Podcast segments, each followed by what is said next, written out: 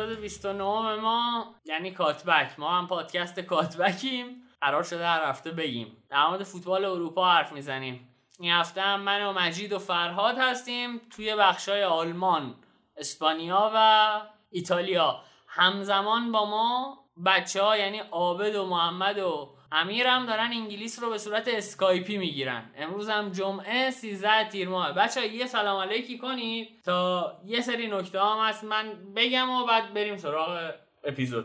منم سلام عرض می‌کنم خدمت همه شما. حالا کسایی که شما باهاتون که سلام علیک کردم دیگه ادبازی مسخره است. ولی یه سلامی هم عرض کنم خدمت مخاطبای عزیزی که هر هفته حالا لطف دارن و نظراتشون رو به ما میگن. یه خواهشی می‌خوام ازتون بکنم. خدا وکیلی نظراتتون رو بگین. یعنی اینو خفه نکنید تو خودتون. حالا بگین این اشکال نده. هر ایرادی می‌بینید بگید. سعی می‌کنیم درستش کنیم و خودمونم می‌فهمیم که کجای کاریم. کجا اشکال داریم کجا قوت داریم. همینطور که اسپانیا رو بارها بهمون گفتین که اشکال داره. و ای کاش که این امتحانات کذایی امیرم تموم شه. خودش بیاد تو این بخشای اسپانیا و آلمان چون واقعا مسلط تره بازی ها رو به دقت میشینه نگاه می‌کنه. انصافا میگن وقتی اومد نفهمیدیم کی اومده وقتی که رفت حالا فهمیدیم کی رفته. الان واقعا جای خالیش احساس میشه. امیر جان هر جا که هستی جون مادرت امتحانات زودتر بده تموم کن بیا. من سلام عرض می‌کنم. گفتنی ها رو گفتین دیگه شروع کنیم. من یه چند تا نکته هست می‌خوام توضیح بدم. چند تا از انتقاداتی که به وارد شده بود گفته بودن که مطالب بیات میشه و مثلا دیر به دیر اپیزود می‌دید. اول که ما هفته پیش دو تا اپیزود دادیم. الان واقعا چیزی آره. من میترسم تصمیم تایم پاره کنیم تو این مسیر. این هم هست. بعد یه مسئله که هست هفته دو تا بازی داره برگزار میشه و این چیزی رو که شما میشنوید دقیقتا یه تیمی تیم بزرگی هم داره در براش زحمت می‌کشه. یعنی شما فقط مثلا صدای ما رو میشنوید اما مثلا بچه های سسوت اسپورت هستن دارن کار می‌کنن روی کار. یکی هست که شما اصلا شاید اسمش هم نشنیدید. عادل سعدی که کارای گرافیکی ما رو می‌کنه که از وقتی اضافه شده به مجموعه ما یه لول ارتقا پیدا کرده حداقل کارای گرافیکیمون. صالحه که زحماتش رو توی کانال می‌بینید و صداش رو نمیشنوید. مستندایی که می‌ذاره برامون. و الان هم همین نوید رو بدم که توی این هفته یه مستند خوب داریم براتون و صالح زحمتش رو کشیده. و نکته بعدی اینه که ما هفته یه بار بیشتر امکان دورم جمع شدن برای ضبط رو نداریم. حتی اسکایپی هم اینجوریه. چون ما بالاخره نیاز داریم بازی ها رو کامل ببینیم. شاید یه چیزی بخوایم بخونیم این ور اونور که چرند تحویل شما ندیم. و بعد همه ما یه کاری هم برای گذران زندگیمون داریم. یعنی فرهاد مغازه داره. آره من کارمندم مجید کار خودشو داره امیر دانشجوه. عابد مثلا زحمت می‌کشه با اختلاف ساعت دوازده ساعته با ما همکاری می‌کنه. محمد نوپسند کار داره. و ما اگر کار روزمرهمون رو بخوایم رها کنیم از گرسنگی میمیریم. ببین سوای این قضیه که حالا گفتی نمید حتی الان چه می‌دونم شما توی صدا سیمای مملکت هم اگه بری ببینی فکر می‌کنم اونایی که حتی درآمدشون از این قضیه هستن بازم نمی‌تونن انقدر مثلا سریع پوشش بدن مصاف فقط می‌تونن پخشش کنن. یعنی تحلیلایی که بعد اون بازی ها مثلا می‌بینی تو این برنامه ارائه میشه می‌بینی عموما تحلیل های خیلی سطحیه. بررسی نشده. شما برای اینکه مثلا یه فوتبالی رو بخوای تحلیل بکنی نمی‌تونی به اون یه بار دیدنش بسنده بکنی. چه می‌دونم چند تا از صحنه های بازی رو شاید بخوای سه چهار بار ببینی کدوم بازیکن چیکار کرد بعد نمرات بازیکن ها در بیاد چند تا سایت معتبر بیان نمره بدن به بازیکن ها ببینی مثلا کدوم بازیکن مثلا بیشتر مورد توجه همه رسانه ها قرار گرفته. بعد به خصوص این که ما اینجا بیشتر حالا بحث حاشیه‌ای هم مطرح می‌کنیم دیگه. حاشیه عمدتا چند روز بعد از بازی ها معلوم میشه. یا اینکه حالا بیات میشه می‌کنم خیلی چیزی چون ما می‌خوایم نمی‌خوایم بگیم بازی چند چند شد. می‌خوایم بگیم چه اتفاقاتی تو اون بازی افتاد چه شکلی پیش رفت. خب بچه اگه صحبتی نیست دیگه بریم سراغ آلمان که خیلی هم نباید طولانی باشه این هفته.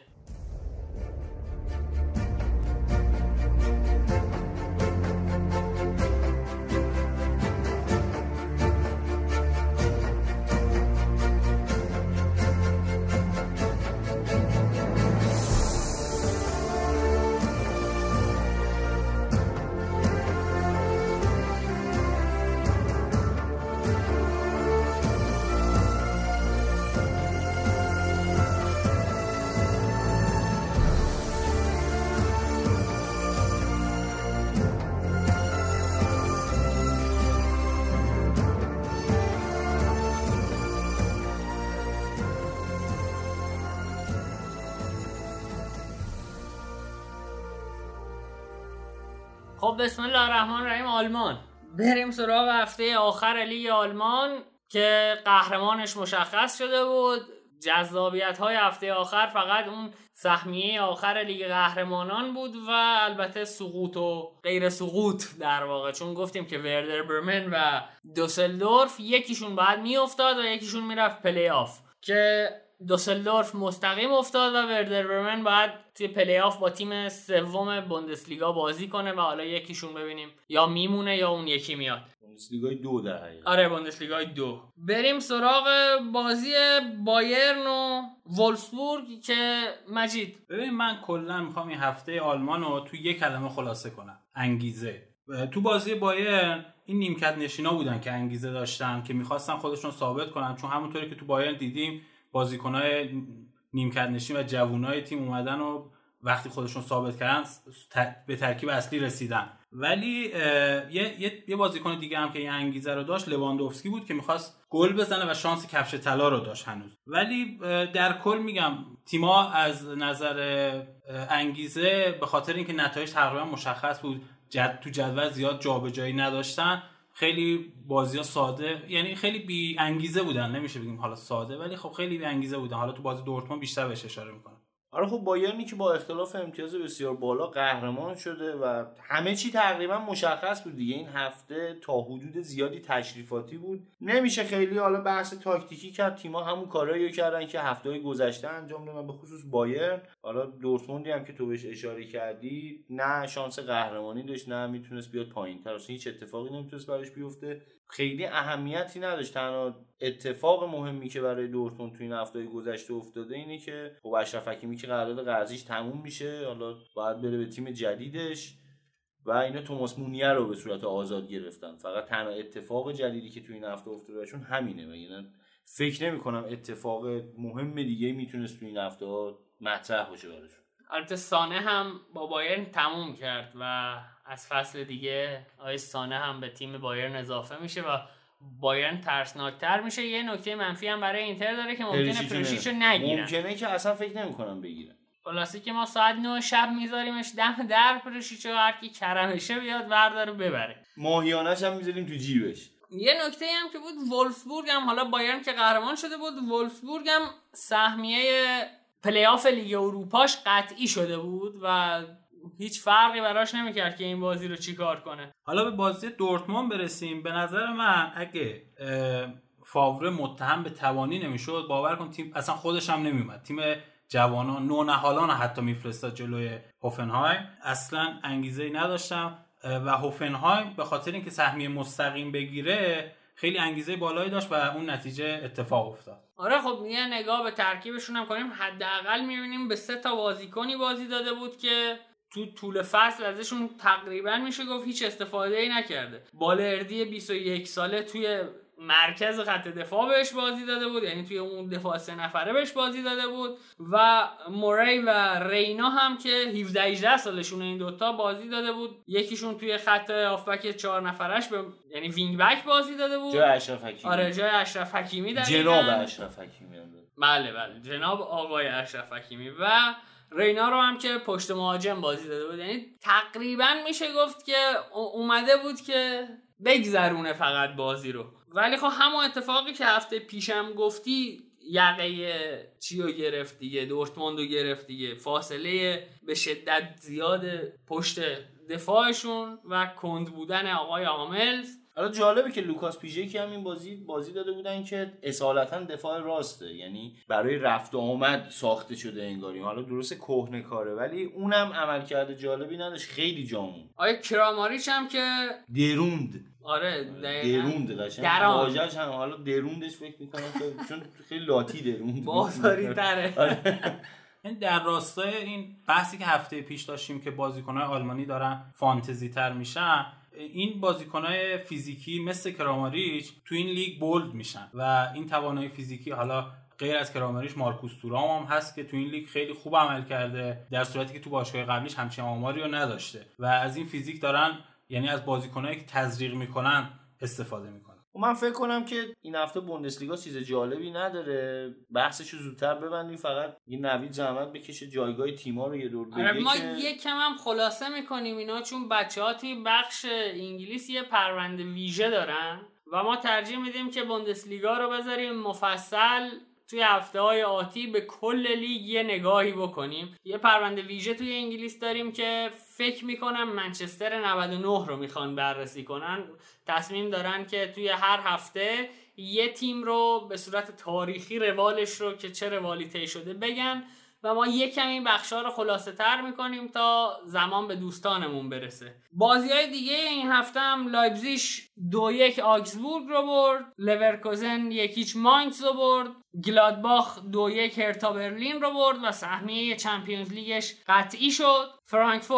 فرانکفورت هم سه دو پادربورن رو برد. فرایبورگ چار هیچ شالکه رو برد. سه هیچ یونیون برلین دوسلدورف رو شکست داد که همین نتیجه هم باعث شد که آیا دوسلدورف مستقیم سقوط کنه. وردر برمن هم عصبانی بود و شیش یک کلن رو شکست داد تا به پلی آف برسه و سقوط مستقیم نکنه. جدولم که دیگه مشخصه دیگه. بایرن اول 82 امتیاز دورتموند با 69 امتیاز دوم. 66 و 65 لایپزیگ مونشنگلادباخ سهمیه های Champions League بودن این چهار تا تیم. لورکوزن و هوفنهایم سهمیه لیگ اروپا رو گرفتن به صورت مستقیم. وولفسبورگ رفت پلی آف وردر برمن پلی آف برای سقوط نکردن و دوسلدورف و پادربورن هم سقوط کردن. توی جدول گلزنان هم آقای لواندوفسکی با 34 گل آقای گل شد و مولر هم با 21 پاس گل. آقای پاس گل شد. اگه صحبتی نیست بچه ها بریم سراغ لالیگا که این هفته مفصل تر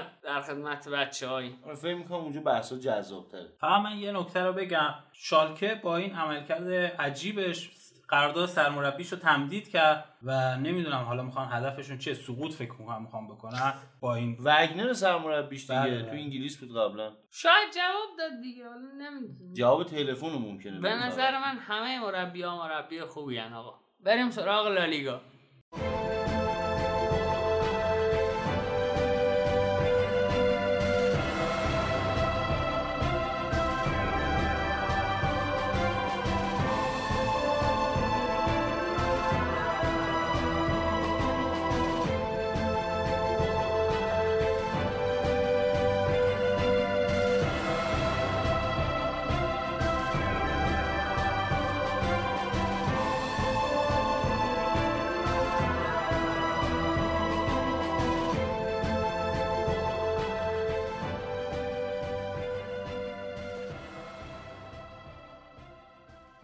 مخلصیم رسیدیم بخش س- لالیگا سریا چیه؟ که هفته های 32 و 33 لالیگا رو می‌خوایم در موردش صحبت کنیم. بچه از کجا شروع کنیم؟ فکر می‌کنم بازی بارسا شروع کنیم. حالا بسم الله خودت شروع کن آقا حالا خب بارسا دو تا بازی کرد. یکی با سلتا ویگو یکی با اتلتیکو که امتیازه خیلی مهمی هم از دست. هر دو تا رو دو دو کرد. بیش از پیش به نظرم ضعف دفاعی بارسا نمایان شد. هم ضعف دفاعهای بارسا هم ضعف تاکتیک های دفاعی بارسا. یعنی در دفاع تیمی به شدت دیده میشه که این تیم مشکل داره و باید یه فکری با حال این تاکتیک حتی بشه. بازیکنایی که پا به گذاشته شدن کند بودن پیکه حتی تا حدودی امتیتی بازم به چشم میاد و بیشتر از همه نوید چیزی که تو بارها بهش اشاره کردی برنگشتن دفاع کناری های بارسا. یعنی اینا بیشتر از اینکه توی دفاع هم کمک بکنن بیشتر مهاجمن. یعنی به جای اینکه شاید بهشون بگیم دفاعی کنار شاید باید واقعا لقب وینگ بهشون بدیم. بفهم آقا حالا یه نکته مثبت من می‌خوام در مورد بارسا بگم مخصوصا تو بازی اولشون این بود که سوارز تقریبا برگشته بود به آمادگی و هماهنگیش رو با مسی دیدیم و اینکه واقعا ترشتگین خیلی خوب عمل کرد و حالا فکر می‌کنم این ترکیب آماده سوارز و مسی تو بازی آینده کمکشون کنه. نگاه کن من یه چیزی که می‌خواستم در مورد بارسا بگم این بود که توی این بازی بازی سازیشون از دفاع مثل همیشه بود. یعنی راکیتیچ اضافه می‌شد بین پیکه و اومتیتی و وظیفه بازی سازی از دفاع رو به عهده می‌گرفت. اما یه کار خیلی ریسکی کرده بود آقای ستین توی این بازی که وظیفه انتقال رو گذاشته بود به دوش بازیکنی که برای اولین بار فیکس بازی می‌کرد. یعنی پویگ یا پوچ من نمی‌دونم تلفظ درستش چیه. عمدتا پوچ شنیدم و ما هم همون پوچ رو میگیم الان. این وظیفه انتقال بازی از راکیتیچ به فاز حمله به عهده پوچ بود و توی این بازی اتفاقی که افتاده بود این بود که مسی آزادتر از بازی های قبل دیده می‌شد. یعنی شما اگر heat map مسی رو توی پایان بازی نگاه می‌کردی علاوه بر اینکه توی wing راست حضور زیاد و پررنگی داشت در طول عرض دفاع سلتا تغییر مسیر می‌داد و تغییر موقعیت می‌داد و اونجا هم ظاهر شده بود. حالا اینکه مسی میومد وسط من فکر می‌کنم با سه چهار هدف انجام می‌شد. یعنی نتایجی که شیفت کردن مسی به سمت وسط داشت این بود که فضای خالی را ایجاد می‌کرد برای سمدو برای نفوذ. چون مسی بازیکن با خودش می‌کشید به سمت وسط. دوم اینکه امکان حضور آرتور ویدال رو توی یک سوم دفاعی حریف فراهم می‌کرد.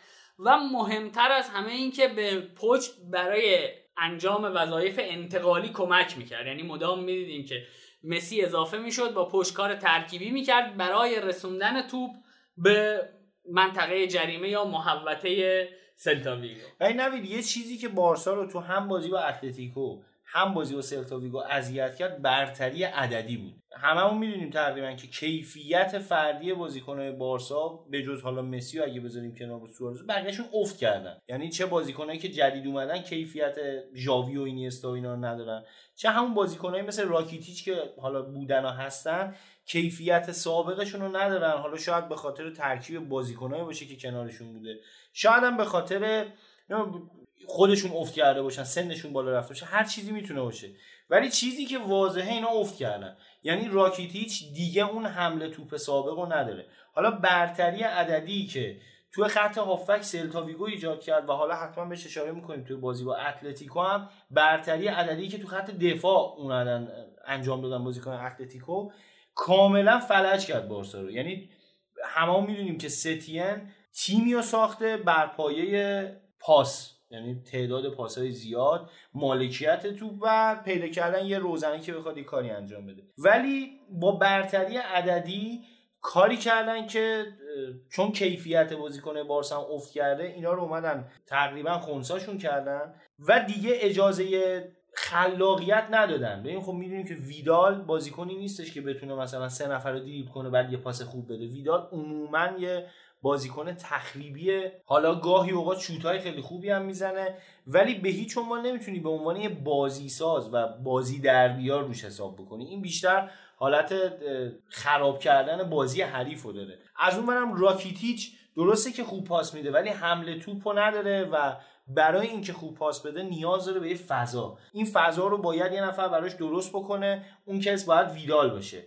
و اون بر همون پوزی که شما میگی علاوه بر حالا اون بازی سازی که باید انجام بده تا حدودی باید بیاد ریتم بازی رو کنترل کنی که به قول تو بی تجربه بودنش یه خود باعث میشه که حالا همون کیفیت حتی اگه خیلی هم با کیفیت باشه هنوز نمی‌تونه نشونش بده. به خصوص توی بازی پرفشار.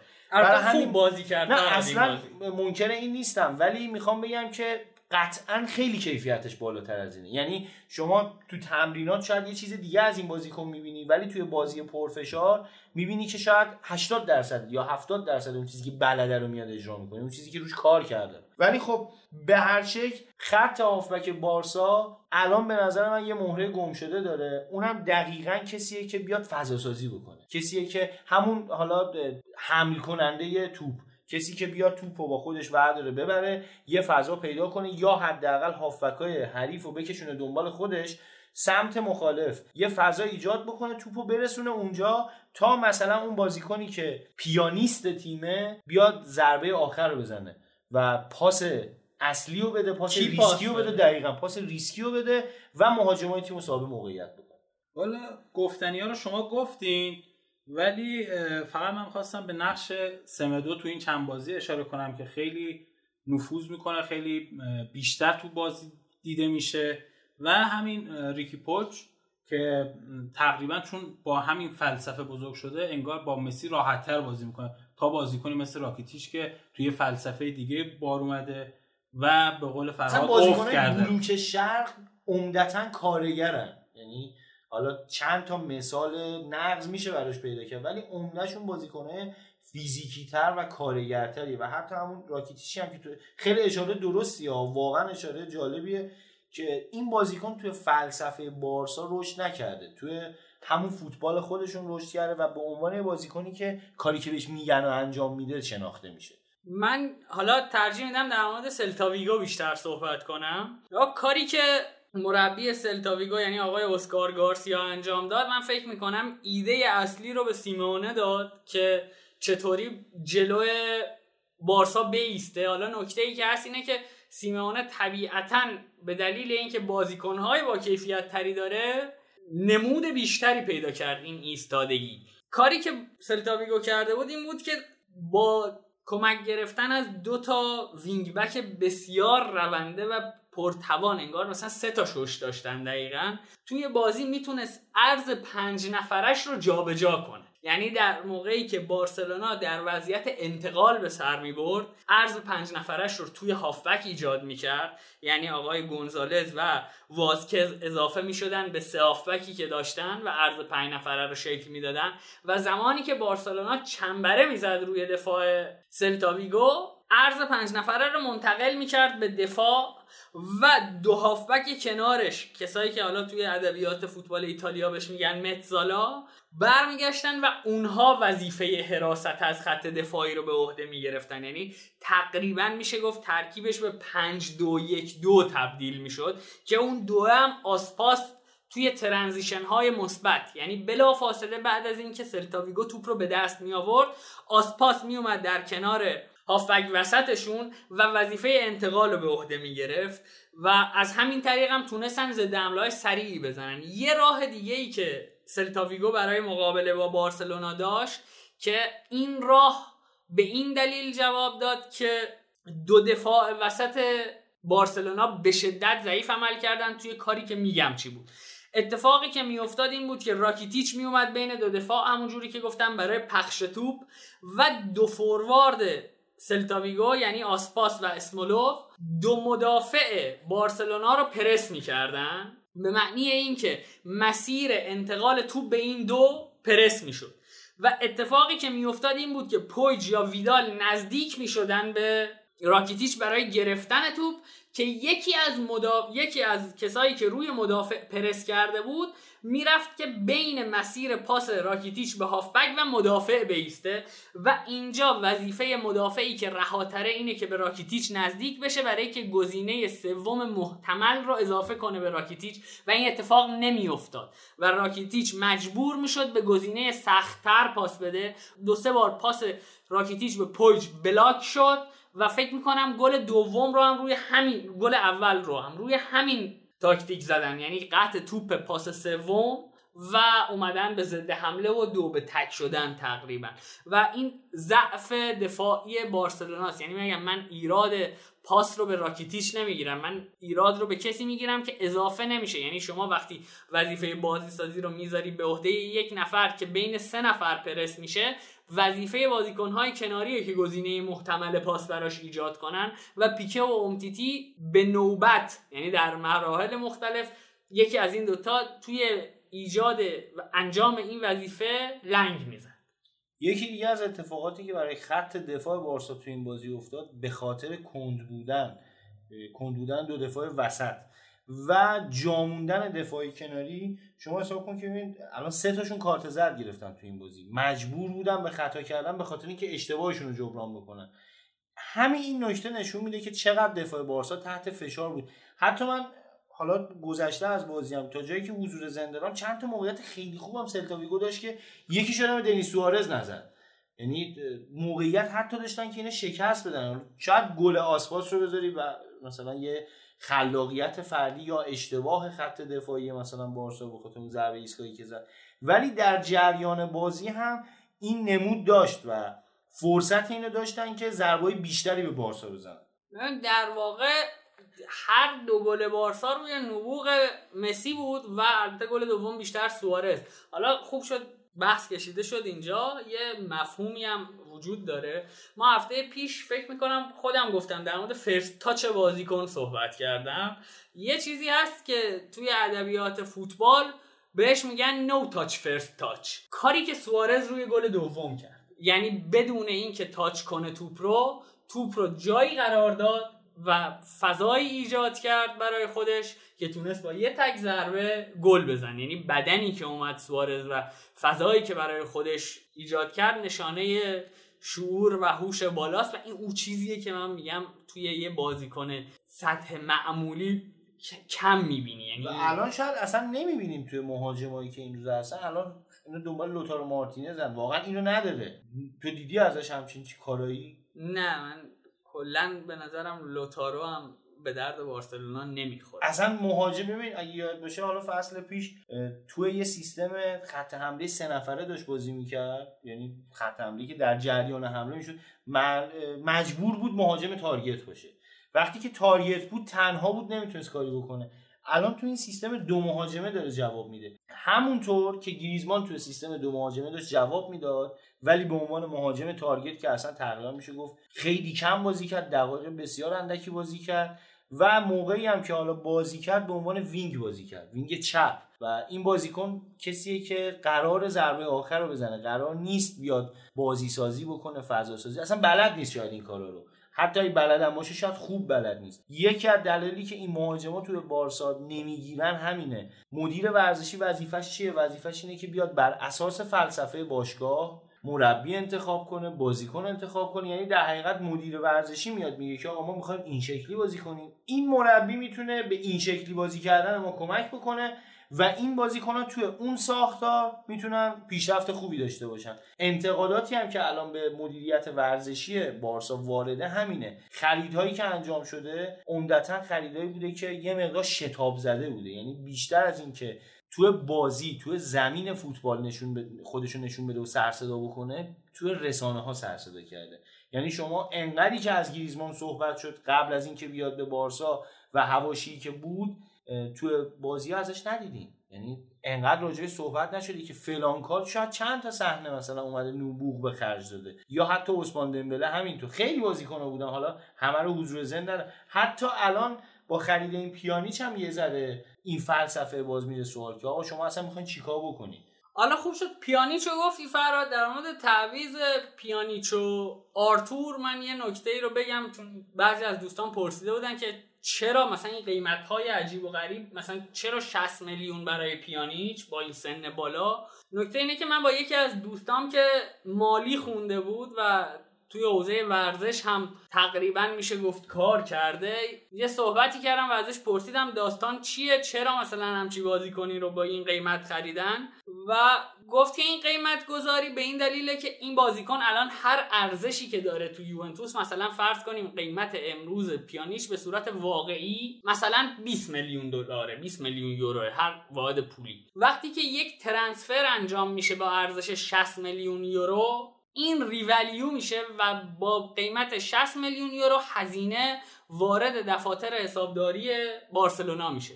نکته اینجاست که 5 سال قرارداد دارن و بعد از 5 سال اگر ارزش پیانیچ رو به هر چقدر که برسونن اصلا مثلا ما میگیم به عنوان بازیکن آزاد میشه و آزاد میره از این باشگاه ارزشش میشه صفر. سعی می‌کنن بازیکن رو به ارزش صفر برسونن همچین بازیکنی با این سیاست خرید.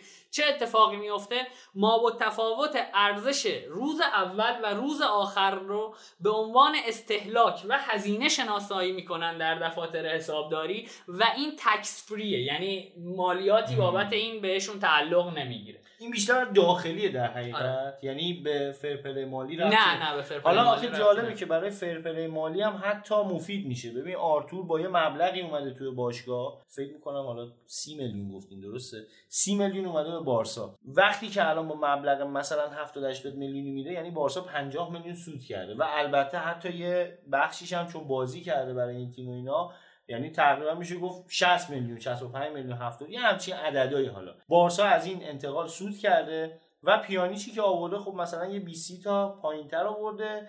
برای همین یه عددی ذخیره میشه تو گپی ایجاد میشه برای خریدار. در حقیقت یه فرصت میده به بارسا که مثلا دو سال دیگه این روندش رو ادامه بده. که البته درسته که مدیرا این کارو کردن ولی به نظرم این فرصت پیدا کردنه بده حتی. این فرصت باعث میشه که شما اشتباهات بیشتری انجام بدید. آخر نکته اینجاست که بارسلونا هم مثل ما با بارتومئو تا 1400 هست. و من فکر می‌کنم امسال اتفاقا یعنی بارتومئو هرچی زور داره رو می‌ذاره برای امسال و فصل بعد که جام بگیره. آقای جوادی هم دارن live ما رو می‌گیرن الان لبخند روی لباشه. آره اونا با بار ما با روحانی تا 1400 این به خاک سیاه نشستیم.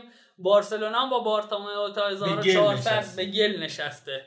و من فکر کنم برای فصل بعد همه زورش رو می‌ذاره که یه جام بگیره تا تو انتخابات بتونه دوباره اینم می‌تونه دلیلی باشه برای اینکه میره بازیکن با تجربه میاره. یعنی بازیکن با تجربه همه می‌دونیم که شاید سه سال بعد همونا باعث نابودی تیم بشن ولی در کوتاه مدت شاید جواب بده. فکر کنم بریم مثلا سراغ بازی اتلتیکو هم یه آره بود چون خود... خیلی آره خودت شروع کن فراد که من یه چی میگم یه تشکر بکنم یه اعتبار بدم. من چی کسی نیستم بخوام اعتبار بدم ولی واقعا می‌خوام ستایش بکنم از سیمونه. مربی آینده اینتر. حتی بهتر بگم اصلا بازیکن قدیم اینتر. اصلا به مربیگریش کار ندارم. می‌خوام بگم سیمونه اگر که امروز به جای مربیگری فوتبال مثلا رفته بود در حوزه چه می‌دونم واکسن کرونا هم اگه تحقیق می‌کرد شاید این آدم الان یه کاری شده بود. یعنی واقعا بهم ثابت شد که این آدم چقدر برای بروز شدن و برای کارش ارزش قائل چقدر زمان گذاشته چقدر نشسته فکر کرده که بیاد چه تاکتیکی رو ایجاد بکنه. حالا جالبم است بازی که داشتم می‌دیدم یاد سریال مختارنامه افتادم. یه یه بخشیش بود اینا داشتم می جنگیدم بعد خیلی به صورت خیلی سینماتیک خیلی مثلا تاثیرگذار. به این نتیجه رسیدن که سپاه همین عوضیه چی بود اسمش؟ من نمی‌دونم. اونی که عوضیه حالا آدم بده. بعدمن سریال اومده بود داشت نگاه می‌کرد که بعدمن قصه های دینی برای من همیشه یزید. همون. تو همه همون ادامه راهش دیگه. همون که چیز بود اسمش یادم چرا اسمش یادم حالا همون از افراد یزید. سگ. آره. اومد این اومد مثلا داشت نگاه می‌کرد گفتش که آره اینا آرایششون رو عوض کردن. نوک پیکان رو چرخوندن به این ور. یعنی پیکان شد رو به عقب نوکش. یعنی دو زل دیگهش اومد رو به جلو. بعد اینا آرایش مقرازی هم می‌گفتن. آرایش قیچیوار درست کرده بودن. بعد اینا اون پیکانه رو چیز کردن که قیچی نشن.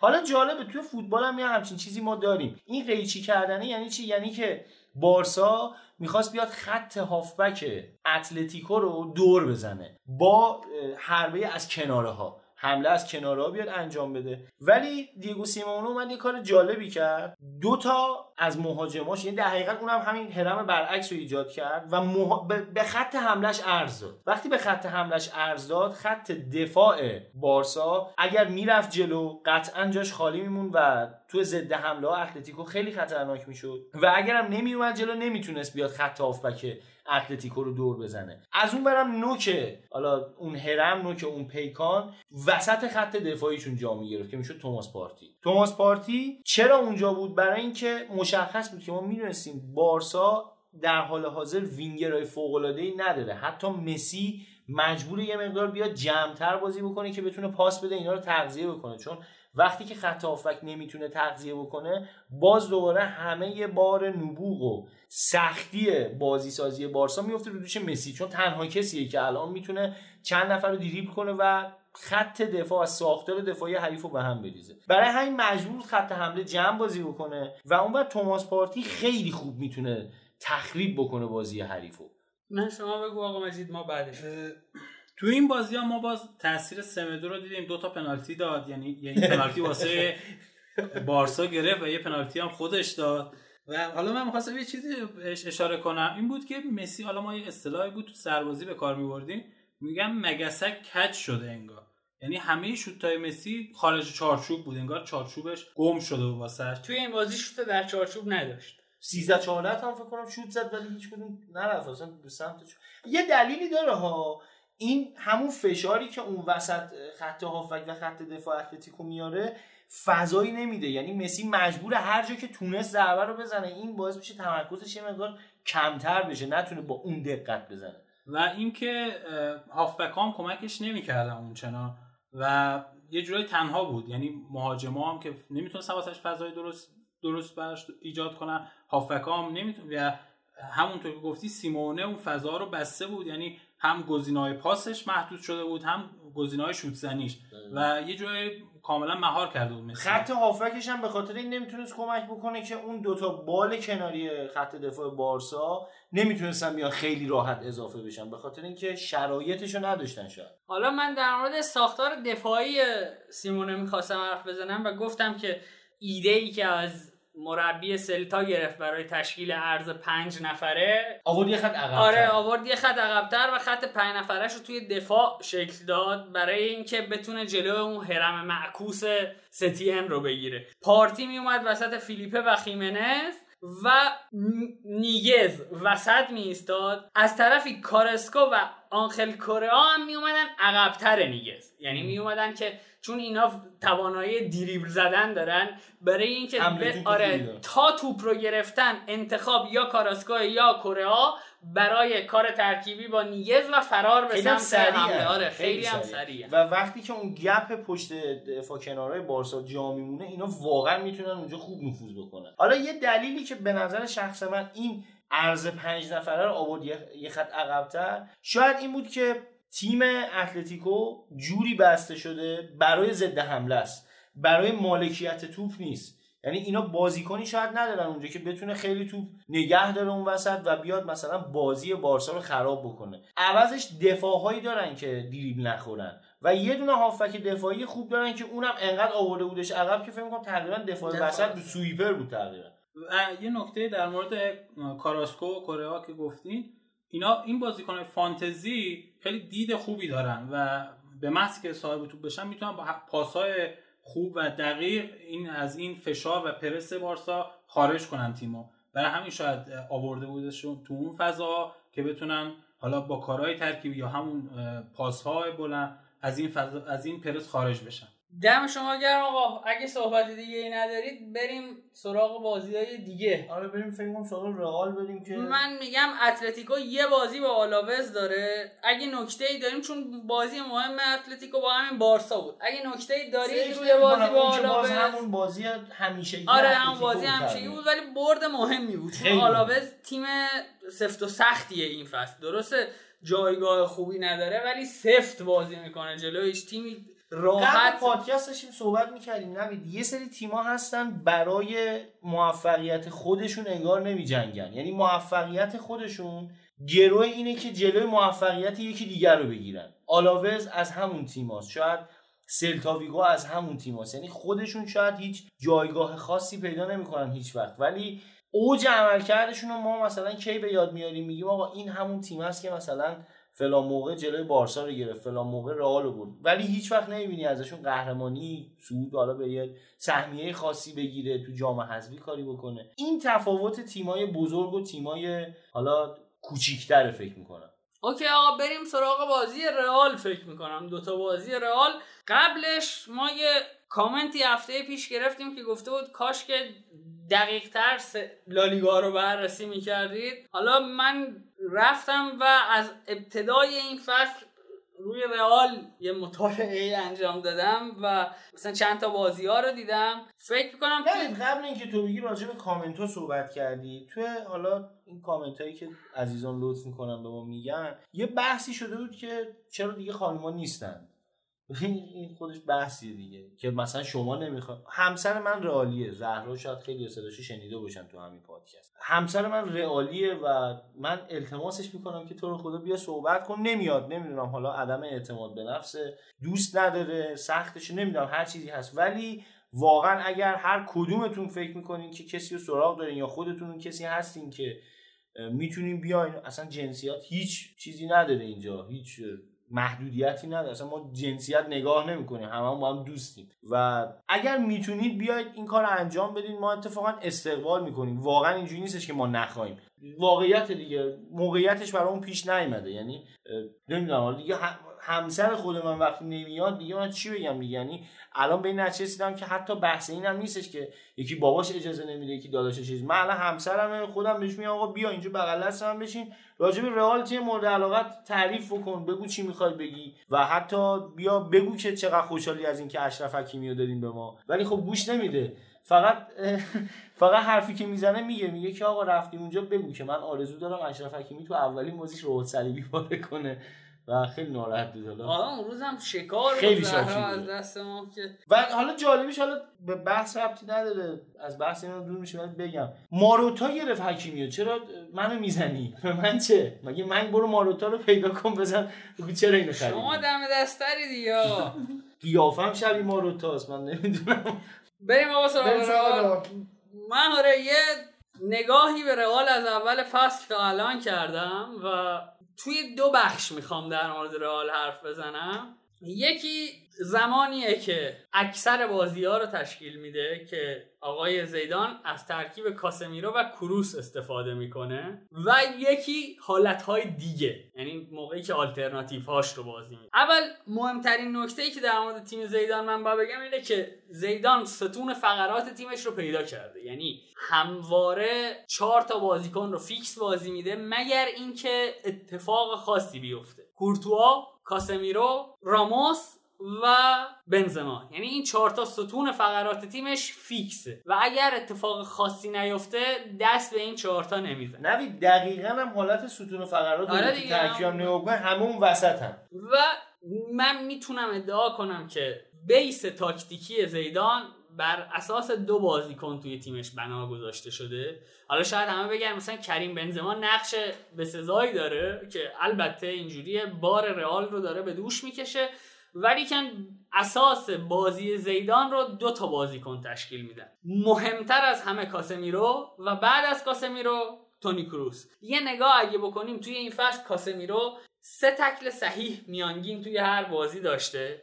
دو قطع توپ توی هر بازی داشته به صورت میانگین که مثلا از نظر تکل صحیح پنجمین بازیکن لالیگاه و از نظر قطع توپ چهارمین بازیکن لالیگاه حالا نکته اینه که این بازی رو که وظیفه اصلیش هم تخریبه با میانگین دو و شیش دهم خطا توی هر بازی انجام داده. یعنی به صورت کاملا کلین و تمیز وظیفه تخریب رو به عهده گرفته. کم خطا کرده و توی سی بازی 11 کارت زرد گرفته و هیچ بار اخراج نشده. یعنی این برای یک مدا... یک هافک دفاعی که وظیفه اصلیش هم تخریبه عمل خطا کرده آره. جزی از شغلش شغلشه عملکرد معرکه‌ای به حساب میاد. و حالا بریم سراغ کروس که با توجه به کروس من میگم نقش کاسمیرو هم چی بوده. ببینید یه اتفاقی که میفته همیشه کروس اگه به عنوان یعنی در جای متزالا بازی داده میشه همیشه سمت چپ بازی داده میشه. دلیلش اینه که کروس توانایی ارسال پاس بیش از 20 متر رو با پای راست داره و اون دفاع راست احمقشون کیه؟ کارواخال. کارواخال توانایی استارت سریع. یعنی 80 درصد زمان ترانزیشن مثبت رئال انتخاب اول پاس تونی کروسه. در سمت چپ جایگیری کرده و فضای سمت راست رو می‌بینه که کارواخال فرار می‌کنه توی اون فضا. و یه نکته ای که پیش میاد اینه که کروس یا مودریچ که اکثر بازی با این ترکیب بازی می‌کنه اینها سویچ میشن به جای کاسمیرو وقتی که قراره بازی سازی از خط دفاع صورت بگیره. یعنی کاسمیرو توی بازی سازی از خط دفاع عمدتا نقشی نداره و با توجه به توان دوندگیش اگر رئال بازی سازی از خط دفاع رو شروع کنه نه transition مثبت به معنی اینکه توپو بگیره سریع بخواد شروع کنه. همواره کاسمیرو با اکثر اوقات با مودریچ سویچ میشه چون مودریچ پاس کوتاه مطمئن تواناییشو داره و کروس بالا میمونه برای اینکه پاسای بلند. پاسای بلند و کی پاس بده. حالا یه نکته دیگه ای که نقش کروس رو مشخص می‌کنه توی این سیستم اینه که ضعیفترین بازیکن رئال در دوره لوپتگی و آقای سولاری کی سولاری. بود؟ به نظر به نظر شما من مودریچ. مارسلو نبود. مارسلو آخه کمش بود. مثلا سولاری دیگه که بازی بهش نرسید. جایی رسید. که رگیلون رو. بازی می‌دادن که هیچ کدوم از این دوتا نمی‌تونستن خلع پشت مارسلو رو وقتی که نفوذ می‌کنه پر کنن. اتفاقی که میفته اینه که اگر ترنزیشن مثبت رئال با فرار کارواخال صورت نگیره یعنی سمت راست فضا پیدا نشه و ما- بازی سازی بره سمت راست و مارسلو از سمت چپ نفوذ کنه وظایفی که زیدان به کروس میده وظیفه ایه که نقشی نداریم براش و خود تحلیلگرای فوتبال اسپانیا میگن کروس لفت رجیستا میشه یعنی کسی که وظیفش پشت دفاع چپ رو پر کنه فضای پشت دفاع چپ رو پر کنه و اگر توپ رو گرفت بلا فاصله کی پاس بده. بلا فاصله پاس بلند بده و بازی سازی رو شروع کنه. این استفاده ایه که بنزما از کروس می‌کنه و اون دو نفر یعنی لوپتگی و سا... لوپتگی و سولاری. نمی‌تونستن از کروس بکنن. یه نکته دیگه ای هم که هست اینه که خیلی وقتا ما می‌بینیم که رئال برای اینکه موقعی که خیلی تحت پرس قرار می‌گیره زیدان ترکیبش رو سویچ می‌کنه به 3 3 4 1 یعنی کاسمیرو میاد بین دو دفاع مرکزی full back اش به صورت wing back باز میشن کروس در وسط. و نفر سوم به عنوان پست ده بین دو وینگر رئال بازی می‌کنه.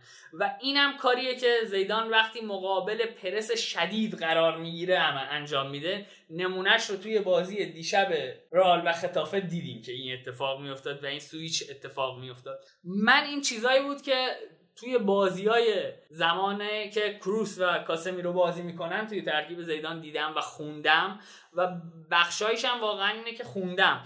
لینک مقاله هایی هم که توی این حوزه خوندم می‌ذارم توی توضیحات پادکست که به اصل منبع هم دسترسی داشته باشن رفقا.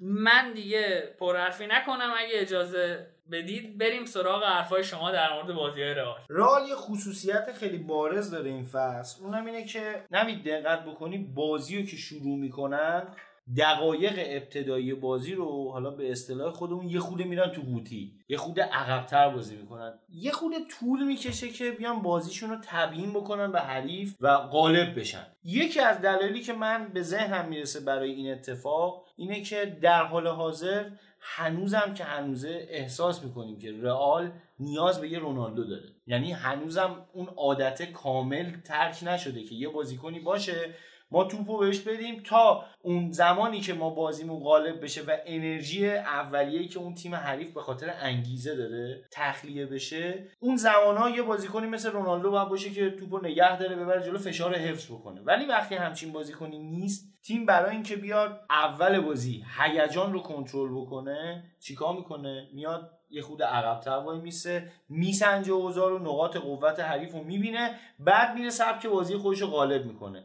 ضمن که بازم میگم وقتی یه تیم کوچیکتر میاد جلوی تیم بزرگتر که الان در حال حاضر مدعی اصلی قهرمانی لالیگا هم هست وقتی همچین تیم میاد بازی می‌کنه هدف اصلیش چیه؟ متوقف کردن رئال. و برای این کار خیلی توان می‌ذارن. و احساس می‌کنن که اگر الان بیان رئال متوقف بکنن بولد میشن توی رسانه ها و شاید مورد توجه تیم بزرگ قرار بگیرن. اصلا خیلی از نظر حالا مالی برای بازیکنها خوبه از نظر فوتبالی براشون خوبه خیلی می‌تونه کمکشون بکنه. این باعث میشه که اول بازی اون ده دقیقه یه به ابتدایی یه فشار عجیبی میارن تیم‌ها. هم به رئال هم اگه زورشون برسه بارسا. حالا بارسا اون مسیه رو داره که توپو نگه داره ازش بترسن نیان خیلی جلو تا نتونه مثلا آزارشون بده. در حال حاضر رئال خیلی سنجیده داره عمل می‌کنه. اون اوایل فصل اگه یادت باشه رئال خیلی اوایل بازی ضربه میخورده این قضیه. ولی رفته رفته انگار بازیکن‌ها درکشون داره این شرایط بیشتر میشه و خیلی خوب میان. بازی هم و نکته خوبش هم اینه که بازی رو از عقب شروع می‌کنن.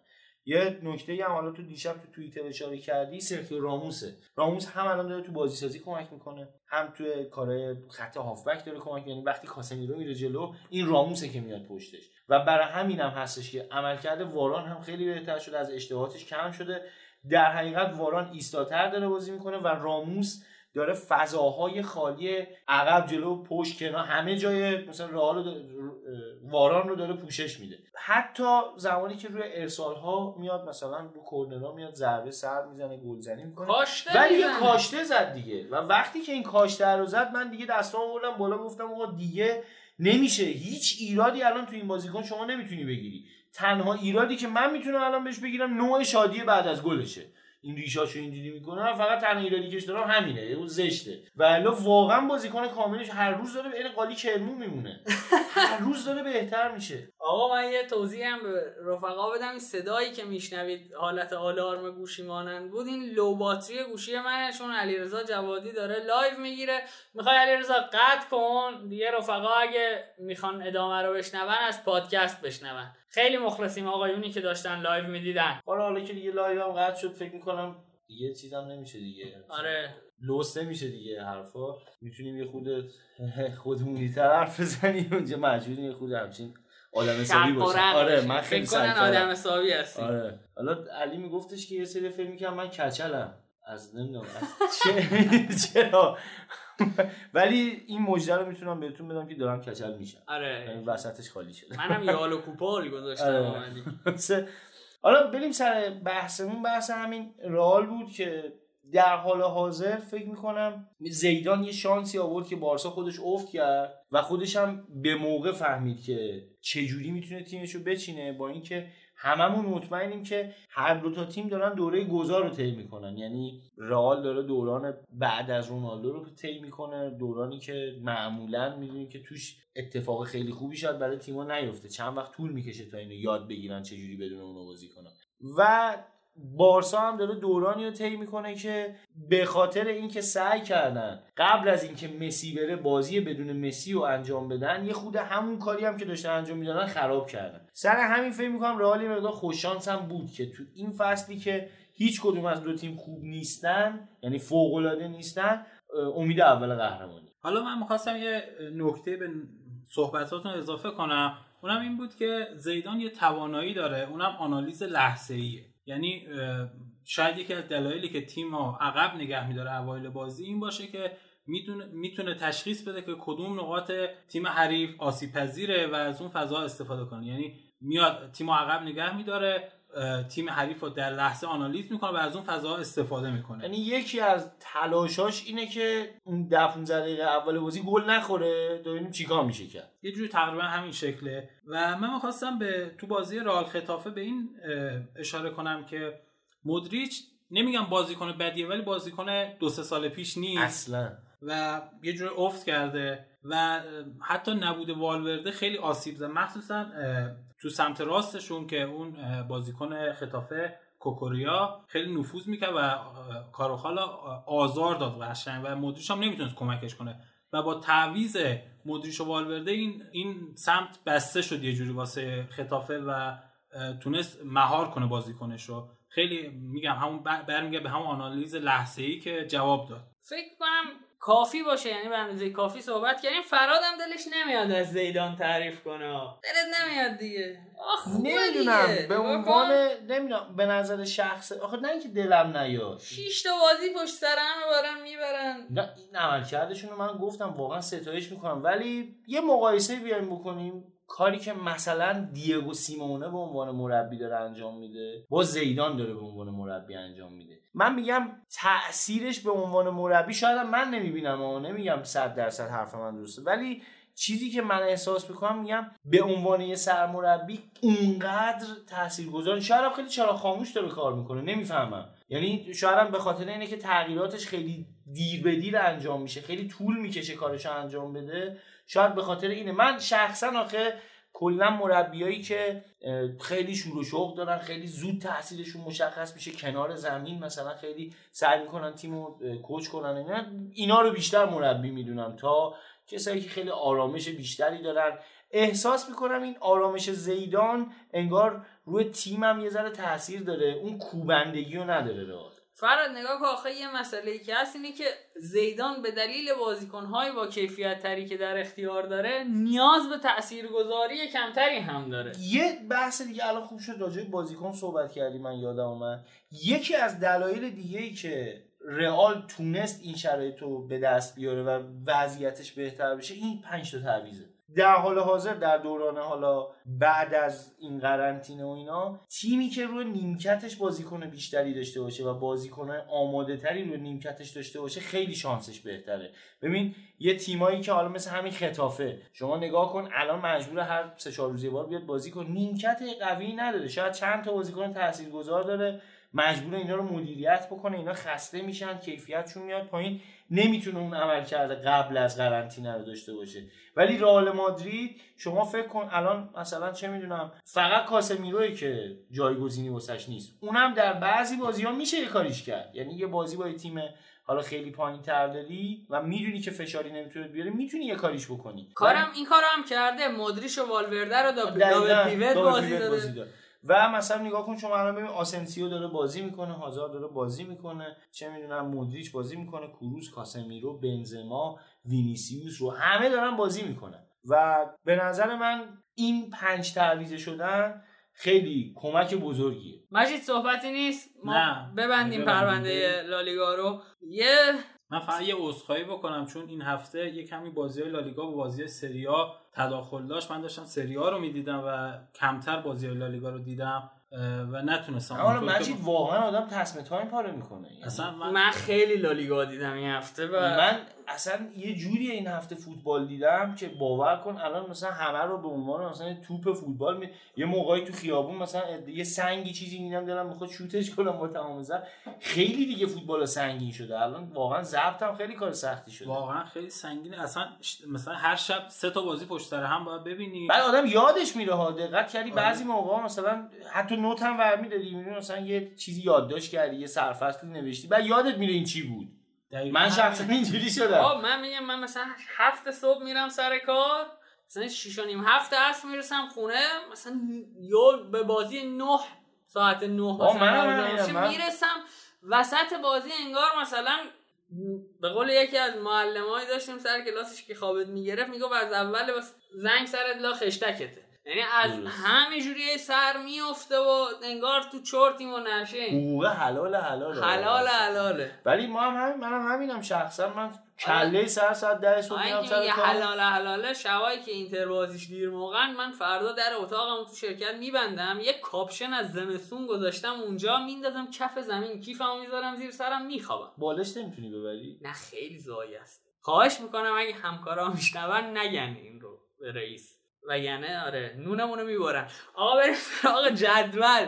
رئال مادرید 74 امتیاز بارسلونا 70 امتیاز. آقای اتلتیکو مادرید با تیم سیمونه 59 امتیاز سویا 57 اینا توی منطقه سهمیه چمپیونز لیگ آره. و ویارئال و خطافه هم با 54 و 52 پشت سرشونن. آخر جدولم که اسپانیول با 24 امتیاز لگانس با 25 امتیاز بالاتر و مایورکا با 29 امتیاز بالاتر. تیمای 18 19 و 20 من و احتمالا همین سه تا تیم هم میفتن با توجه به عمل کردی که. ازشون دیدیم همین سه تا تیم میفتن البته اسپانیول روبروی رئال خیلی با غیرت بازی کرد. ولی مربیشون هم آره. اخراج شده بود حرفی نمیبنده به نظرم. یه نکته هم بگم آره این که ما این هفته خیلی سعی کردیم لالیگا اون رو بهبود بدیم اما واقعا یک اینکه امیر وزنه مهمیه توی بخش لالیگا و آلمان. چون واقعا مطلع آره.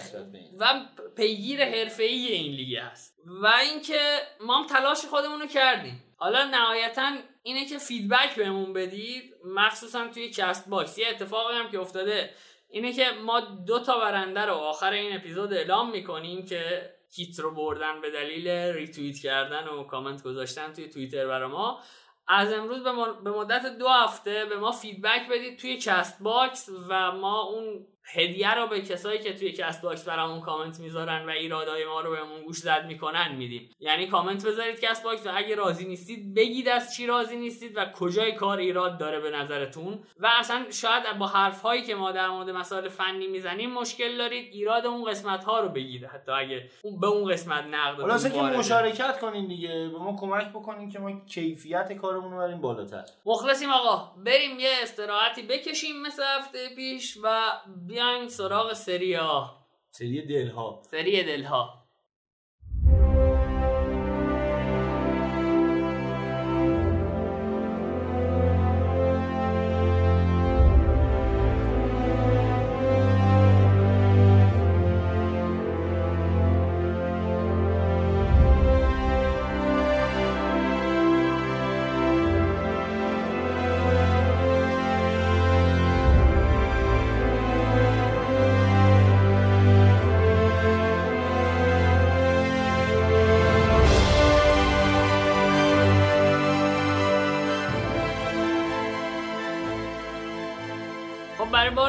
سوم سلام. رسیدیم به سری آ.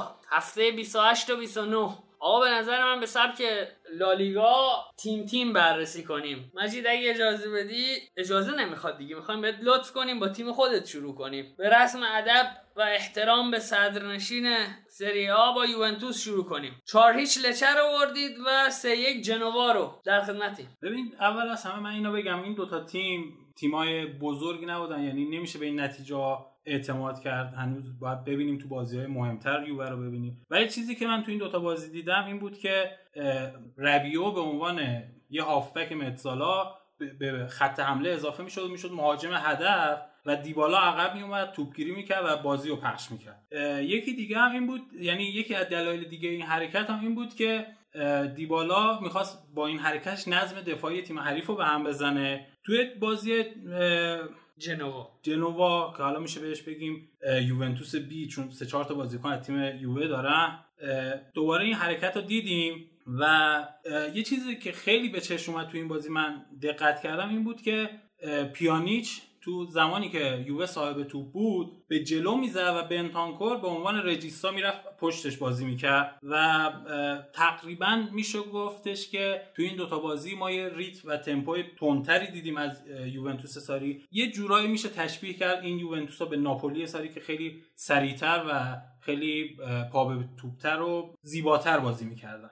در واقع تو این دوتا بازی عمل کرده خوب پیانیش مدیون این بود که رسما پست 6 ازش بازی نمی گرفت یعنی توی خیلی از زمان بازی پیانیش شرح وظایف پست 8 رو داشت. درسته. و برگشته بود به همون کاری که توی روم باید انجام می‌داد و خوبم انجام داد. آره خیلی خوب اضافه می‌شد و از پشت هم مهاجما مهاجما رو تغذیه می‌کرد و هم بنتانکوری که به عنوان رجیستا بازی می‌کرد وظایف دفاعی خوبی داشت و به خاطر فیزیکش هم خیلی خوب مهار می‌کرد خط حمله و خط هافبک حریفو. حالا البته یادمونم نره توی بازی یوونتوس و لچه لچه خیلی زود ده نفره شد و شیرازه تیمش از هم پاشید. یه نیمه تونست مقاومت بکنه. دقیقه سی فکر می‌کنم اخراجی دادن. ولی یه نیمه یا تونست مقاومت بکنه. بعد از اون دیگه واقعا زورش نرسید به یووه به خصوص به تکنیک دیبالا که چقدر خوب به خصوص که تو دفاع اینا اخراجی داده بودن. چقدر خوب دفاع حریف رو به هم ریخت. برنامه هایی که حالا لچه داشت قاعدتا فقط برای دفاع کردن همونا رو به هم ریخت. ضمن که همونطوری که گفتیم واقعا لچه در این روزها تیم خوبی نیست. هفته قبلم از میلان چهار تا خورده بود. یه شرایط نسبتا بدی به خصوص تو خط دفاعش داره. چرا میگید شیرازه تیم از هم پاشید تهرانه تیم تهرانش هم میگیم. ما رو شیراز یکم حساسیم. فقط من یه نکته رو اشاره کنم. تو بازی یووه جنوا این عملکرد بی‌نظیر پرین رو شاهد بودیم تو نیمه اول که خیلی شوت شوتگیری داشت و سیوای بالایی داشت و یه جوری مانع گلزنی شد ولی خب این عملکرد همونطور که گفتم این چون این دوتا تیم یه کمی نسبتا ضعیف هستن نتونستن. اون روند خوب نیمه اولشون رو تو نیمه دوم حالا به دلیل خستگی یا با دلیل همون کارت قرمزی که تو بازی لچه اتفاق افتاد نتونستن تکرار کنن و این افتی که توی نیمه دوم شاهد بودیم که البته میگم این به خاطر این همین دوران پسا کرونا بازیکن‌ها آماده نیستن. تقریبا دقیقه 60 70 به بعد همه تیم‌ها این افت رو می‌کنن و تقریبا باعث شد که یوونتوس تو این دوتا بازی نتیجه رو به خاطر بازیکنهای برتری که داشت برگردونه و نتیجه که می‌خواست رو بگیره. توی بازی با جنوا یکی از دلایلی که یوونتوس نیمه دوم تونست به گل برسه فکر می‌کنم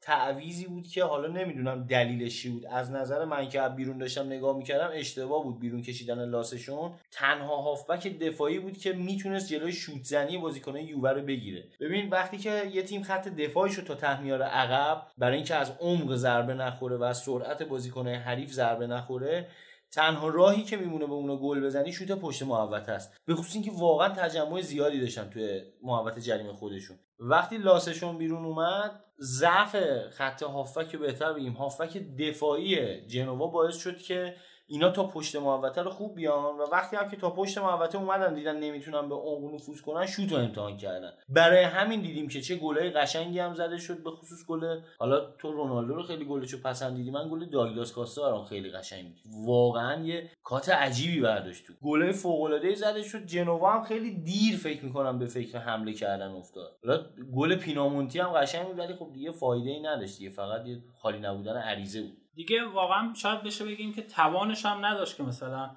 زودتر بخواد بیاد این حملات چون می‌دونست اگه حمله کنه تو ضد حملات زور خط هافکش کلا نمی‌رسید بگیم. آره یه جوری هم اینطوری باید بگیم.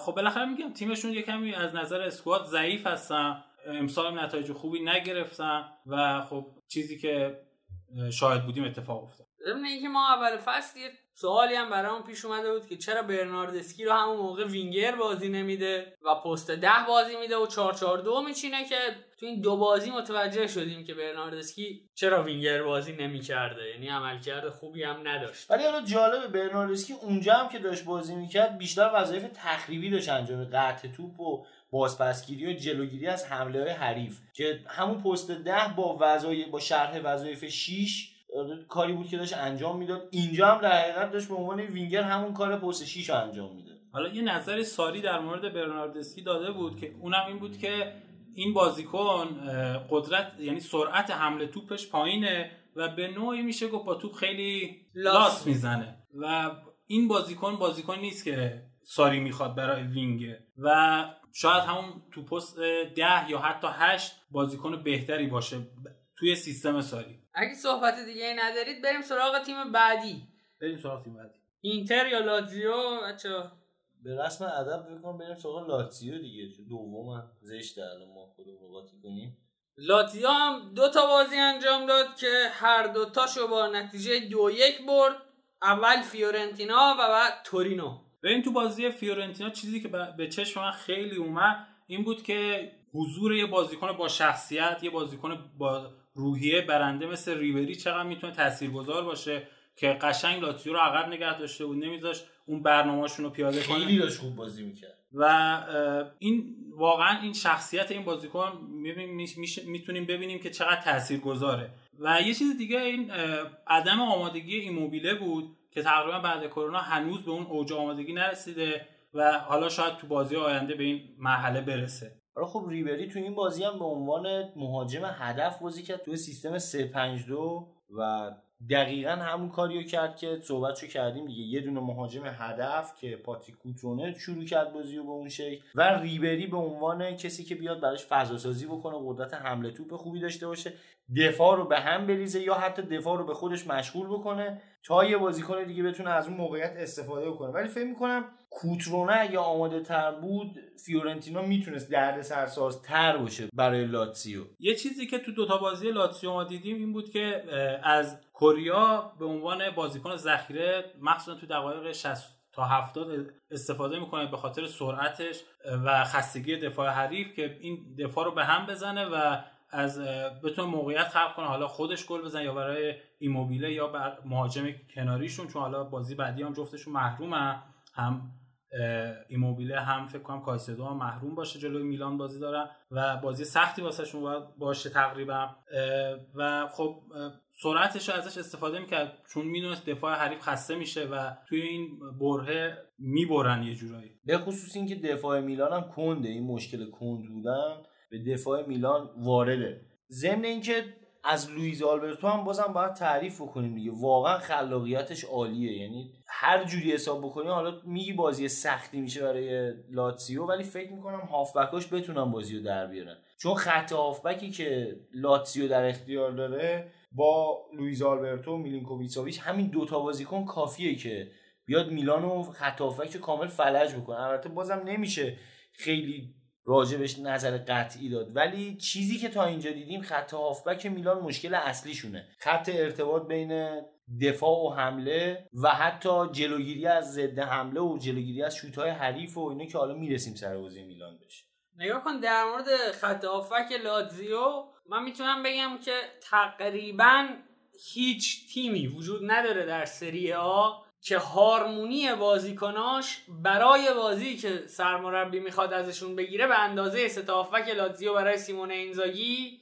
دقیق و به اندازه کافی باشه. جانشینای خوبی هم براش داره نوید. یعنی شما الان لوکاس لیوات مصدومه و پارولو داره تقریبا همون کار رو انجام میده و خلای آنچنانی احساس نمیشه. همون نقطه ثقل حالا لنگر لنگرگاه همون anchorman معروف لاتزیو در حال حاضر که لویز آلبرتو در کنارش پاسای کلیدی میده حمله توپ می‌کنه و خط حریف رو به هم میریزه. اما و میلینکوویچ ساویچ هم ریتم بازی رو حفظ می‌کنه و قدرت شوت زنی خیلی خوبی هم داره. یعنی دقیقا هر چیزی که شما از یه خط هافبک انتظار داشته باشی تو این خط هافبک لاتزیو می‌بینی. چیزی کم نداره واقعا. به خصوص اینکه wing back هاشون هم واقعا خوبن. تنها تیمی که wing back های بهتری داره نسبت به لاتزیو فکر می‌کنم فقط آتالانتا یعنی تنها نقطه قوت آتالانتا نسبت به لاتزیو همینه. یه نکته دیگه هم اشاره کنم به لاتزیو. اونم اینه که شاید نیم فصل اول خیلی از تیمای این لاتزیو سیمونه رو جدی نمی‌گرفتن و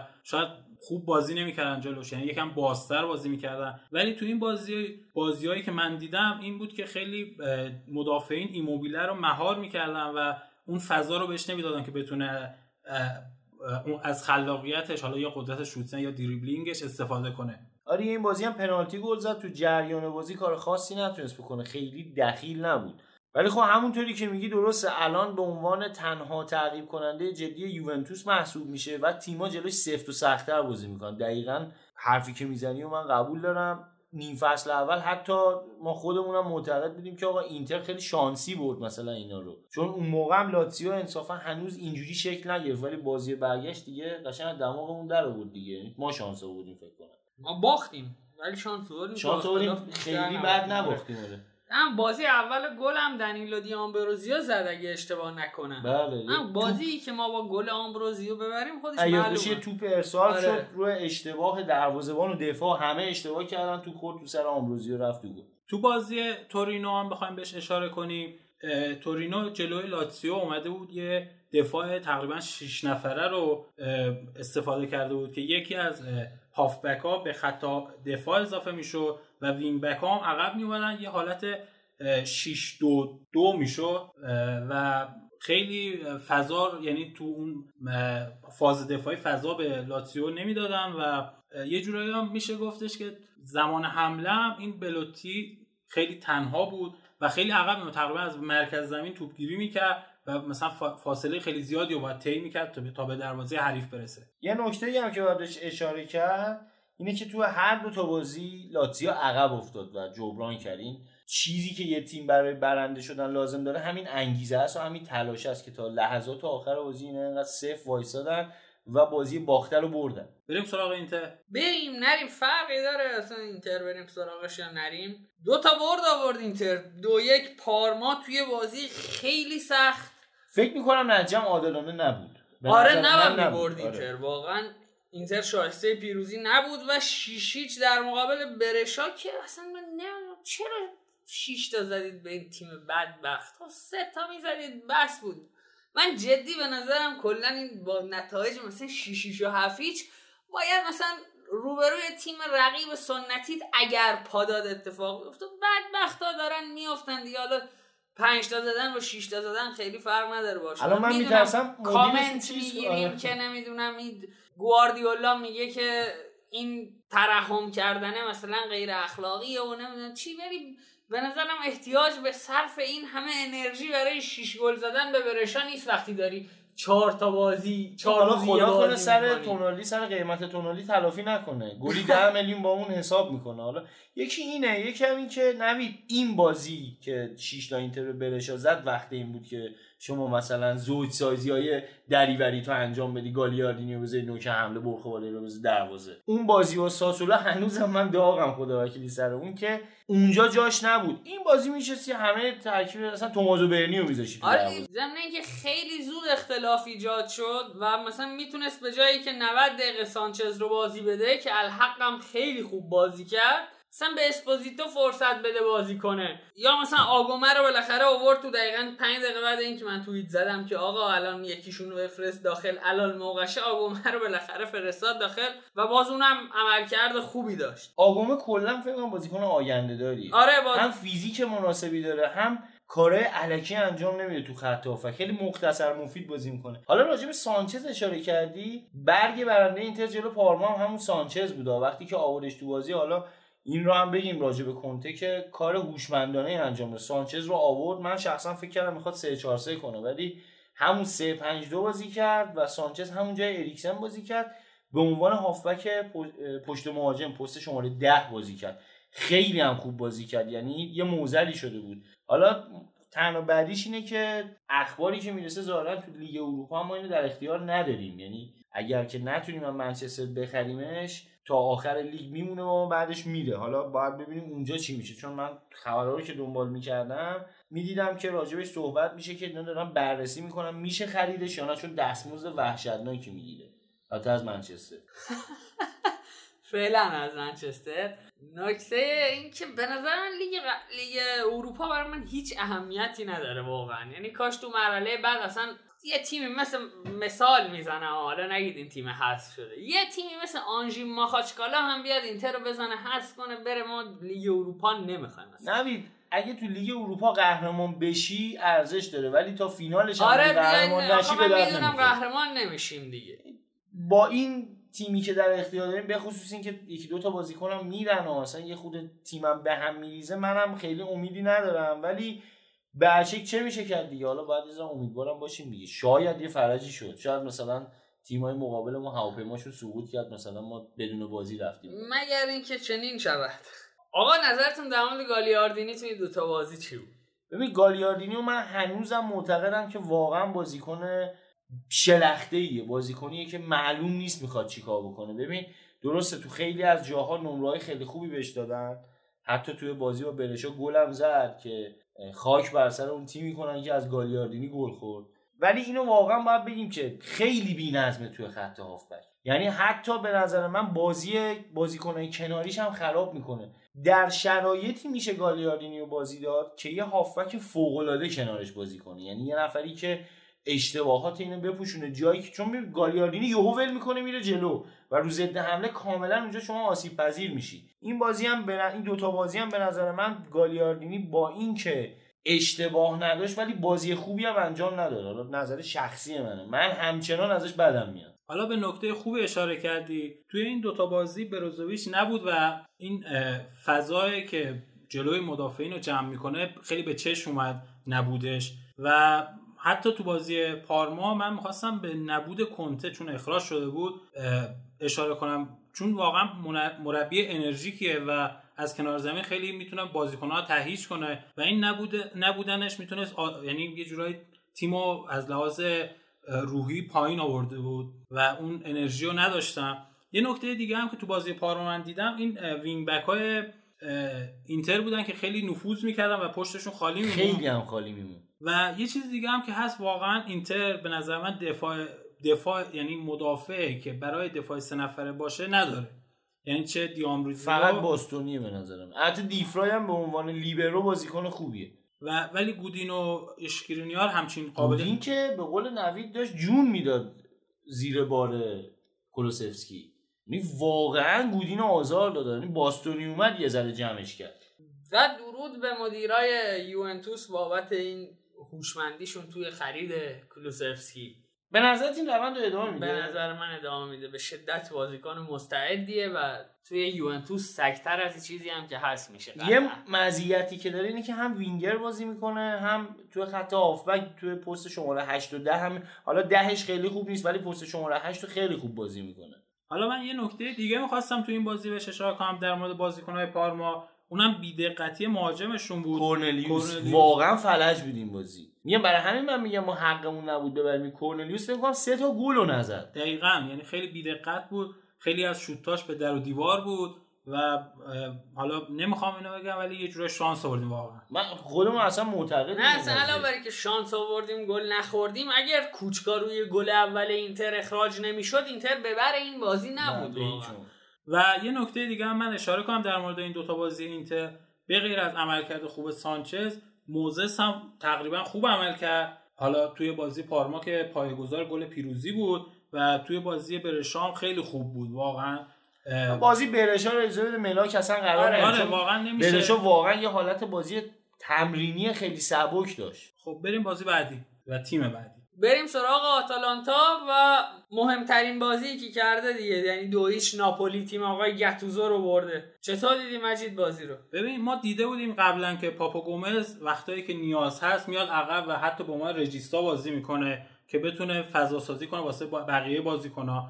تو این بازی میشه گفت گتوزو یه جوری کپی کرد ازش و این سینیا رو همین وظایف رو بهش داده بود. ولی خب جواب نداد چون که پرس سنگین آتالانتا رو روی این بازیکن دیدیم. خیلی تلاش کرد که به وسیله این سینه یا فابیان روز یا حتی زیلنسکی که تکنیک بالایی داره از این پرس خارج میشن ولی ناموفق بودن. و اینکه آتالانتا برای مهار این تاکتیک گتوزو از برتری عددی استفاده می‌کنه یعنی هر وقت این سینیه صاحب توپ می‌شد ما می‌دیدیم که سه یا چهار بازیکن روی پاش میرن و مانع می‌شدن که بتونه حتی پاس بده. بازم پاسالیچ هم دیدیم که قبلا گفته بودیم به عنوان مهاجم نوک استفاده می‌کنه ازش. این بازی هم همین اتفاق دوباره افتاد.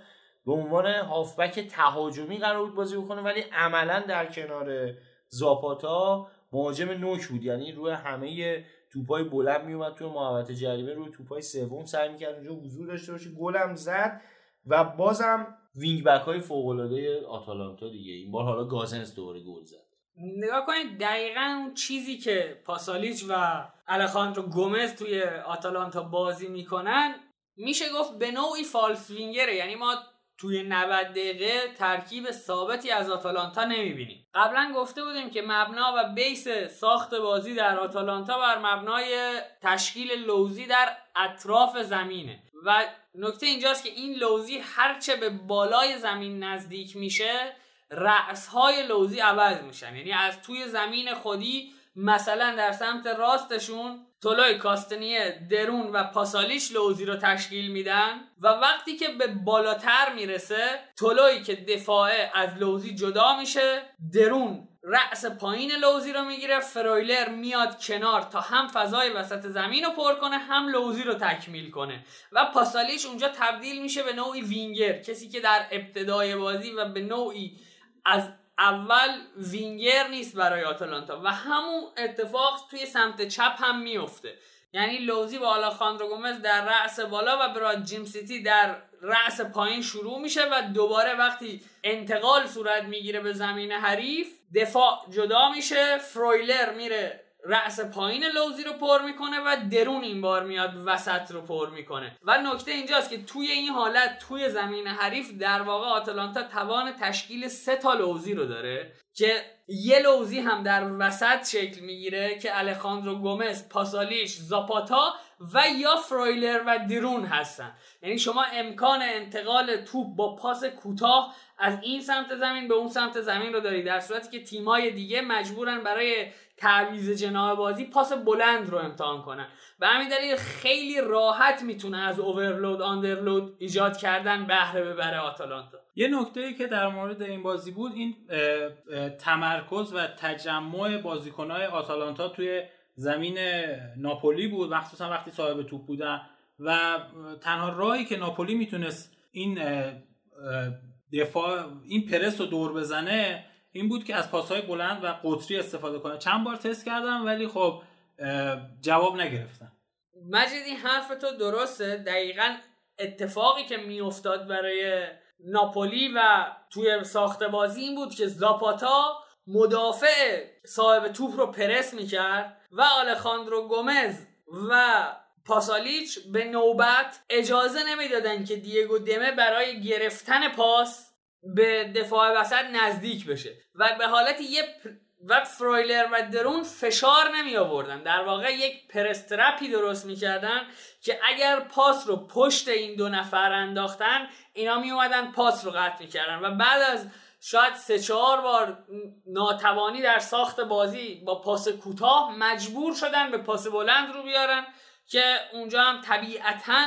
کالدارا و طلوع زورشون به آقای مرتنز یا مثلا فابیان و زیلنسکی می‌رسه. البته ناپولی بازی خوب داشت اول هفته با با اسپال که تقریبا شاید سه تا گل زدم ولی می‌تونستم پنج تا گل دیگه هم بزنن. خیلی خوب بازی کردم خیلی پر انرژی و خیلی با انگیزه بودم ولی خب من فکر فکر می‌کردم بتونن جلوی آتالانتا بازی بهتری کنن ولی ناتوان بودن تو این زمینه. قد علم و توی دروازه. جوری بوده. اصلا قد علم کنن و توی دروازه.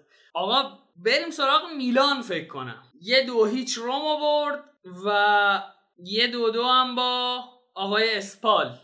یه جورایی بازی برابر بود. یعنی دوتا تیم تقریبا زورشون به هم نمی‌شد بگید یه تیم تیم برتره. و به نظر من برتری میلان اونقدری که دیده یعنی به نسبت نتیجه نبود.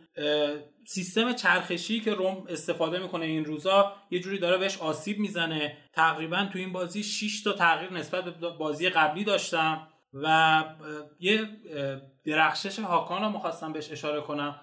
تو پست ده دوباره خوب بازی کرد و درخشان بود. این چرخشی بازی کردن باعث میشه که همه هم آسیب ببینن. یعنی مثلا اگه برگردیم به بازی اخیر روم که مجددا دو هیچ فکر می‌کنم به اودینزه باخت می‌بینیم که دیاوارایی که اومده و جای یک نفر رو توی این سیستم گرفته میشه پاشنه آشیل تیم دیگه.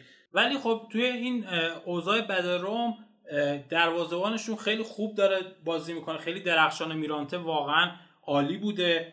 تو هر بازی حداقل فکر کنم سه چهار تا سیو خوب داشته. یعنی شاید گل بوده که از داخل دروازه توپو کشیده بیرون.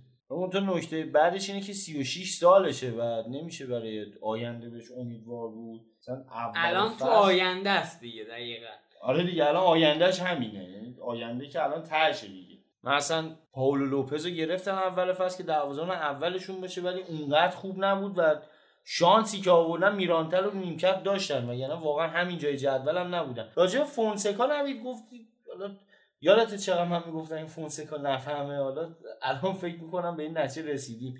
واقعا اشتباه می‌کنه مجید. توی تاکتیکایی که ایجاد می‌کنه برای تیمش و کارهایی که می‌خواد انجام بده یه کارهایی می‌خواد انجام بده که ناتوانه. ببین این تیم الان پر از وینگره. یعنی مثلا اینا چنگیز رو دارن جاستین کلایورت رو دارن پروتی رو دارن. پروتی به قول تو بازیکن خوب دارن. ولی وقتی که شما 4 2 3 1 بازی می‌کنی حتی مخیتاریان هم حالا باید به این قضیه اضافه بکنی. 4 2 3 1 که بازی می‌کنی در حقیقت وینگراتو داری نابود می‌کنی. وینگرا رو آوردی عقب و می‌خوای یه کاری بکنی که اینا از عقب شروع بکنن. در صورتی که بازیکن وینگر یکی مثل چنگیز یکی مثل جاستین کلایورت اینا کاری که بلده اینه که بیان بزنن به داخل. یعنی از کناره ها بیان وارد محوطه بشن. حالا اونجا یا خودشون موقعیت پیدا کنن یا اینکه پاس بدن یا اینکه اگه توپو برسونی به مهاجم نوکت که ادین ژکو باشه دفاع حریف رو خودش مشغول بکنه از کناره ها وینگرها اضافه بشن بیان به دروازه حریف مثلا حالا ضربه بزنن. ولی فونسکا الان داره 4 یکی که انجام میده کاملا داره این وینگرها رو نابود می‌کنه. یعنی خودش داره توان هجومی که تیمش داره رو می‌گیره. حالا تو بازی روم با اودینزه این وینگرها رو یکیشون یعنی پروتی رو آورده و تو پست ده بازی داده بود. که خیلی به چپ می‌زد و خیلی هم افتضاح بازی که اخراجم شد و خیلی عمل یعنی از لحاظ پوششی با چنگیز شهر وظایفشون یکی بود و خیلی با هم تداخل وظیفه داشتن و یه جوری همش در کنار هم بازی می‌کردن و وسط زمین خالی بود و نمی‌تونستن موقعیت سازی کنن چه برای کالینیش و چه ژکویی که بعدا اضافه شد. نوید من خیلی ناراحت میشم این رودریگو دی پاولو می‌بینم. هنوزم که هنوزه هیچ تیمی جدی نرفته که بخرتش. یعنی خیلی بازیکن خوبیه. یعنی فکر می‌کنم یه جورای آینده خط که تیم ملی آرژانتین هم باشه ها خیلی بازیکن خوبیه. والا من در مورد آینده خط دفاع آفبک حمله دروازه آرژانتین ترجیح میدم اصلا صحبت نکنم. نیمکتش هم اصلا ولش کن. در مورد آرژانتین ولش کن. ولی دیپال تیم پیدا می‌کنه فراد بازیکن اینجوری نه چرا سرش دعوا نشده هنوز؟ الان سر هیچ بازیکنی میشه گفت تقریبا دعوای شدید شکل نمی‌گیره. خب سر کولوسفسکی رقابتی بین اینتر و یووه از قبل کرونا شروع شده بود اون دعوا این یاد بشه قبل کرونا یه ذره مثلا میلان یه مدت رفت دنبالش بعد بیخیال شد. اینتر هم رفت دنبالش حتی تقریبا کار داشت تمام شد. یوهو اینتر استوب کرد. اصلا نمی‌دونم چرا ولی واقعا بازیکن خوبیه. یه از ایناست که شیشت شوش داره. فقط داره اول بازی تا آخر بازی میره و میاد میره و میاد. و خب یه مقداری هم به نظر می‌رسه تیما دارن سیاست های نقل و انتقالاتشون رو تو سکوت دنبال می‌کنن برای که جلو پروپاگاندا یا استفاده تبلیغاتی به دلیل به منظور افزایش قیمت رو بگیرن. مثلا چه می‌دونستیم که اینتر داره با اشرف مذاکره می‌کنه؟ سر ضبط دودیم یا در از شایعه تا واقعیت. راحت گرفت. راحت گرفت. یه نکته دیگه در مورد روم اینه که خیلی سریع روحیهشون رو میبازن. یعنی اینا بعد از دریافت گل دوم خیلی احساسی بازی کردن. توی دفاع خیلی ضعیف بودن و این فوفونا قشنگ تقریبا همه بازیکن‌ها دیریب زد. بعد از اومدن میگم رفتم بازی شد دنبال کنم ببینم چجور بازی کنه. همچین بازیکن تاپی نیست. ولی تو این بازی به خاطر به هم ریخته شدن نظم تیمی روم و از دست دادن انگیزشون خیلی راحت بین هافبک ها و مدافعین روم یه جوری بگیم جولان می‌داد و یه نکته دیگه هم در مورد روم اینه که کلاروف خیلی توی حمله ها شرکت می‌کرد و این یه جوری نمیشه بهش پایان مثبت داد. چون جاش خالی میموند و همین رودریگو دی پاول از اون سمت خیلی نفوذ کرد.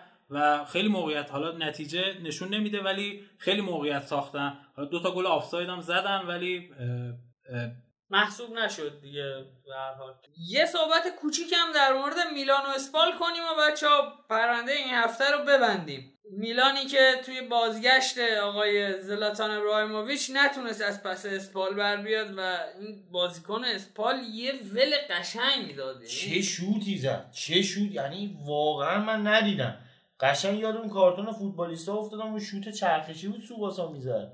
یعنی اصلا توپه فکر کنم 20 متر رفت ولی یوهو اومد پایین. حالا در مورد بازی میلان با اسپال باید بگم که یه جورایی شاید خستگی باعث شد که بازیکنهای میلان تو ضربات آخر بیدقت باشن. و هاکان و حتی یه جورایی به ناصر یه جورایی خیلی تکروی می‌کردن و خودخواه بودن تو ضربات. خیلی از موقعیت ها رو می‌تونستن پاس بدن ولی اقدام به شوت زنی می‌کردن ارسال های بی هدف توی میلان خیلی به چشم می اومد و اینکه سر گل اول ما به هم ریختگی دفاع میلان رو دیدیم. نیا کن یه مسئله ای که هست اینه که عمیقا معتقدم که ربیچ مهاجم تک مهاجم نیست. اصلا. یعنی ربیچ استرایکر سیستم تک فوروارده نیست. توی آینتراخت هم کنار کس دیگه ای بازی می‌کرد که الر بود دیگه. آره. و من متوجه نمیشم تک مهاجم بازی دادن به آنتربیچ رو. من فکر کنم هر موقع متوجه شدیم چرا هاکان همیشه پست ده نیست همون موقع می‌فهمیم چرا ریبیچ مهاجم نوکه. ضمن اینکه نوید حالا کاستیخو هم بدبخت دوباره مصدوم شد دقیقه 16 خیلی مصدوم میشه. این دلیل چی؟ بازیکن بعدی هم نیست انصافا نه ولی خب از نظر فیزیکی ضعیفه دیگه. ضمن اینکه حالا نگید مثلا زلاتان تازه برگشته کیو میذاشت؟ نوک. لیا رو میذاشت نوک. یعنی به راحتی می‌شد ربیچ رو از اون جایی که داره بی سمر بازی می‌کنه جدا کرد. این اصلا خیلی راه حل خوبیه که به قول تو لیا رو بذاره نوک هاکان رو بذار. پست, ده, ربیچ رو چپ. بهترین حالتش همین حالا میگم به هر چی بگیم دیگه؟ انقدر گفتیم به این پیولی حالیش نمیشه این چیزا. البته پیولی نسبت به جان پاولو این مزیت داره که آکان رو بیشتر پست ده بازی داده. ولی نکته اینجاست که خب احمقتر هم هست چون هرچی بیشتر هاکان رو پست ده بازی داده بیشتر بهتر هاکان بازی کرده و این دوباره برش داشته گذاشتتشون و بچه اگه صحبتی ندارید بریم جدول و تموم کنیم. پرونده رو بریم انگلیس رو با محمد و امیر و عابد صدر جدول که همون همیشگی فعلا با 72 امتیاز در حالی که 9 بازی دیگه مونده 4 امتیاز از لاتزیو 68 امتیازی بالاتره و اینتر هم با 64 امتیاز سومه آتالانتا با 60 امتیاز چهارمه و فکر می‌کنم دیگه سهمیه رو باید قطعی بدونیم چون چون که روم که مرد گرفتن آتالانتا نیست با 12 امتیاز اختلاف به آره. کنار این بازیایی هم که داره می‌کنه اگه همه آره. امتیازم بودن بازم نمی‌گرفت و ناپولی هم با 45 امتیاز ششمه. با توجه به اینکه ناپولی سهمیه لیگ اروپا رو گرفته توی قهرمانی جام حذفی الان برای جایگاه یعنی برای سهمیه لیگ اروپا یه رقابت خیلی سنگینه. بین میلان 43 امتیازی هلاس ورونای 42 امتیازی کالیاری و پارمای 39 امتیازی بولونیا 38 امتیازی ساسولو 37 امتیازی و حالا دیگه بقیه تیم‌ها میشه گفت شانسی ندارن. و خب در ته جدولم که برشا با 18 امتیاز و با یک عملکرد فاجعه بوی سقوطش رسما به مشام می‌رسه. اسپال با 19 امتیاز اونم به همچنین. لچه 25 امتیاز. تا اینجا کاندیداهای سقوطن. البته که جنوا با 26 امتیاز یک امتیاز فقط با محله سقوط فاصله داره و سمپدوریا هم با 29 امتیاز خیلی نمی‌تونه خیالش راحت باشه. کلا سری های جذابی هم در پایین جدول هم در بالای جدول. ولی خب متاسفانه سرنوشت بالای جدول مشخصه. شاید بعد زودتر تبریک بگیم به مجیدینا بریم سراغ انگلیس بچه ها بریم قبل اینکه اینو بگی تبریک بگیم یادمون نره. یوونتوس با لاتزیو بازی مستقیم داره. آره. با آتالانتا هم. داره آره. این این دو تا هم داره. میلانی که چیز نکن دیگه اصلا گناه داره شوخی نکن باشون ولی آتالانتا و لاتزیو یه دربی هم دارم با تورینو. این هفته است همین هفته است فکر, کنم. یه شایعاتی هم توی صفحه های شایعه که نه یه زمزمه هایی در واقع تو صفحات هواداری یوونتوس به چشم می‌خورد که این تورینایی های ناکس جلو لاتزیو شل کردن. خیلی مخلصیم آقا. از ما سه نفر خدافز بریم با عابد و امیر و محمد که انگلیس پروپیمونی برامون دارن. خیلی مخلصیم. فعلا.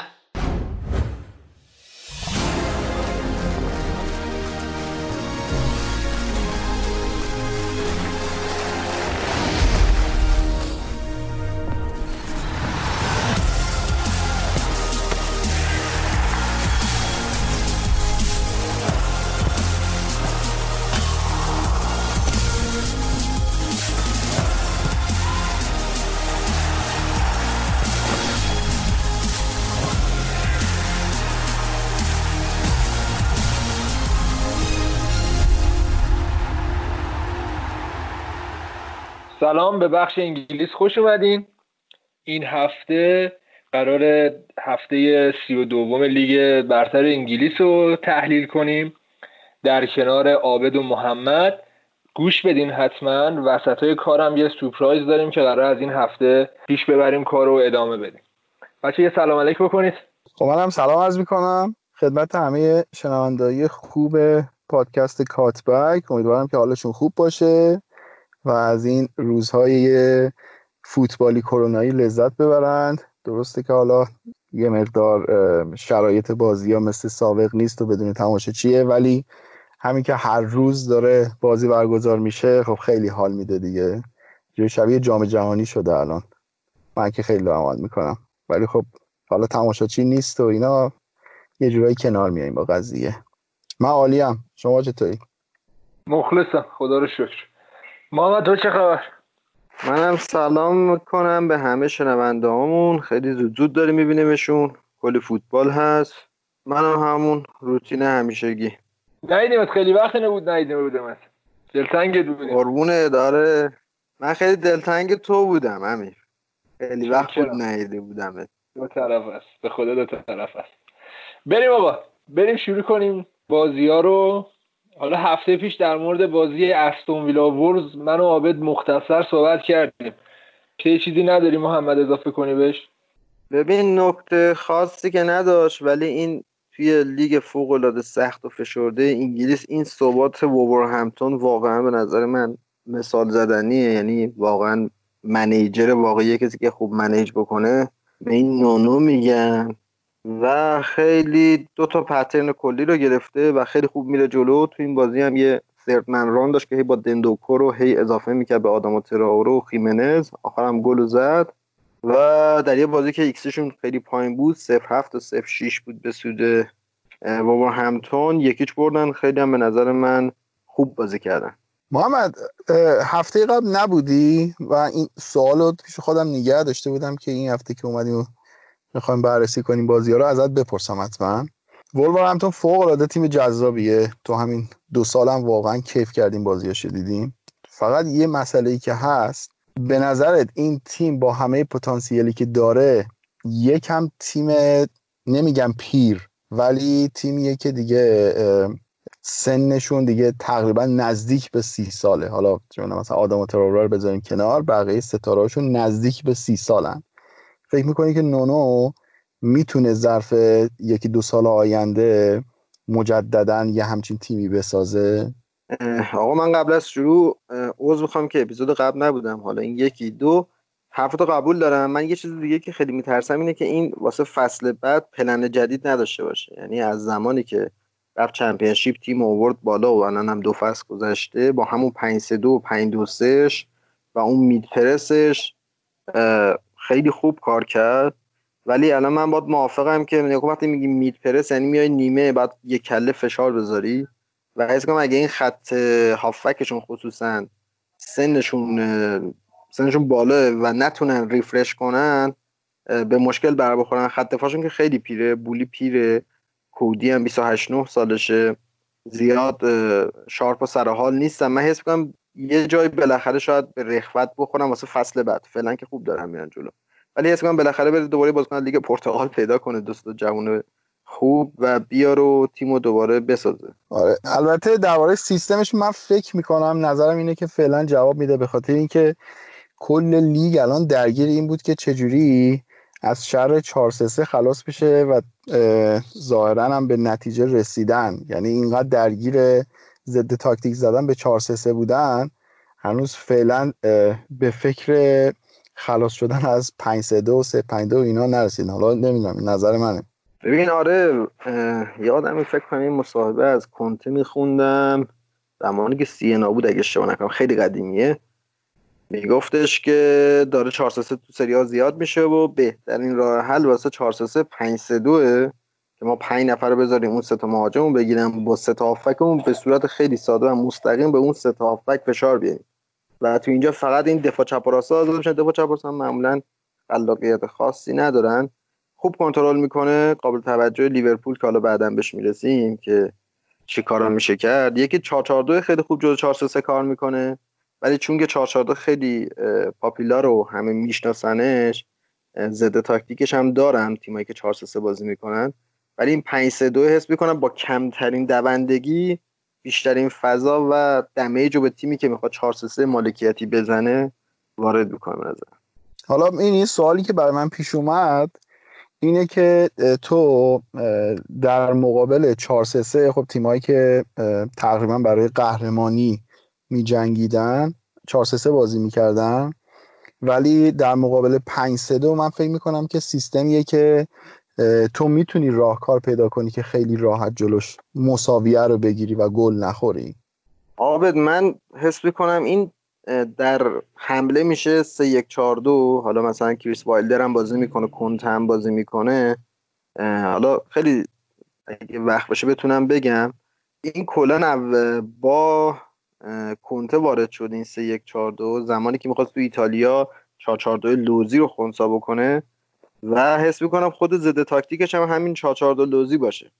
اینکه 5 3 2 یه ترکیبه که 8 بازیکن توی half space ها مرکز زمین داره. دو تا wing back داره که خیلی می‌دونن خیلی سخت جلوشو حمله کردن. چون دایرکت که نمیشه باشون بازی کرد چون وسط کاملا میبندن. دو تا مهاجم دارن که جلو دو تا دفاع وسط وای میستن. پاستولیا رو می‌گیرن. سه تا هافک معمولا جنگنده دارن که به خط هافک حریف فشار میارن. تیم حریف هم هیچ وقت نمیاد سه تا مهاجم مرکزی بذاره که بخواد تو جلو زمین جلو دفاع وسطاشون هم سه در مقابل سه بکنه. می‌دونی چی میگم؟ یه ترکیب خیلی بدجوریه به نظر من.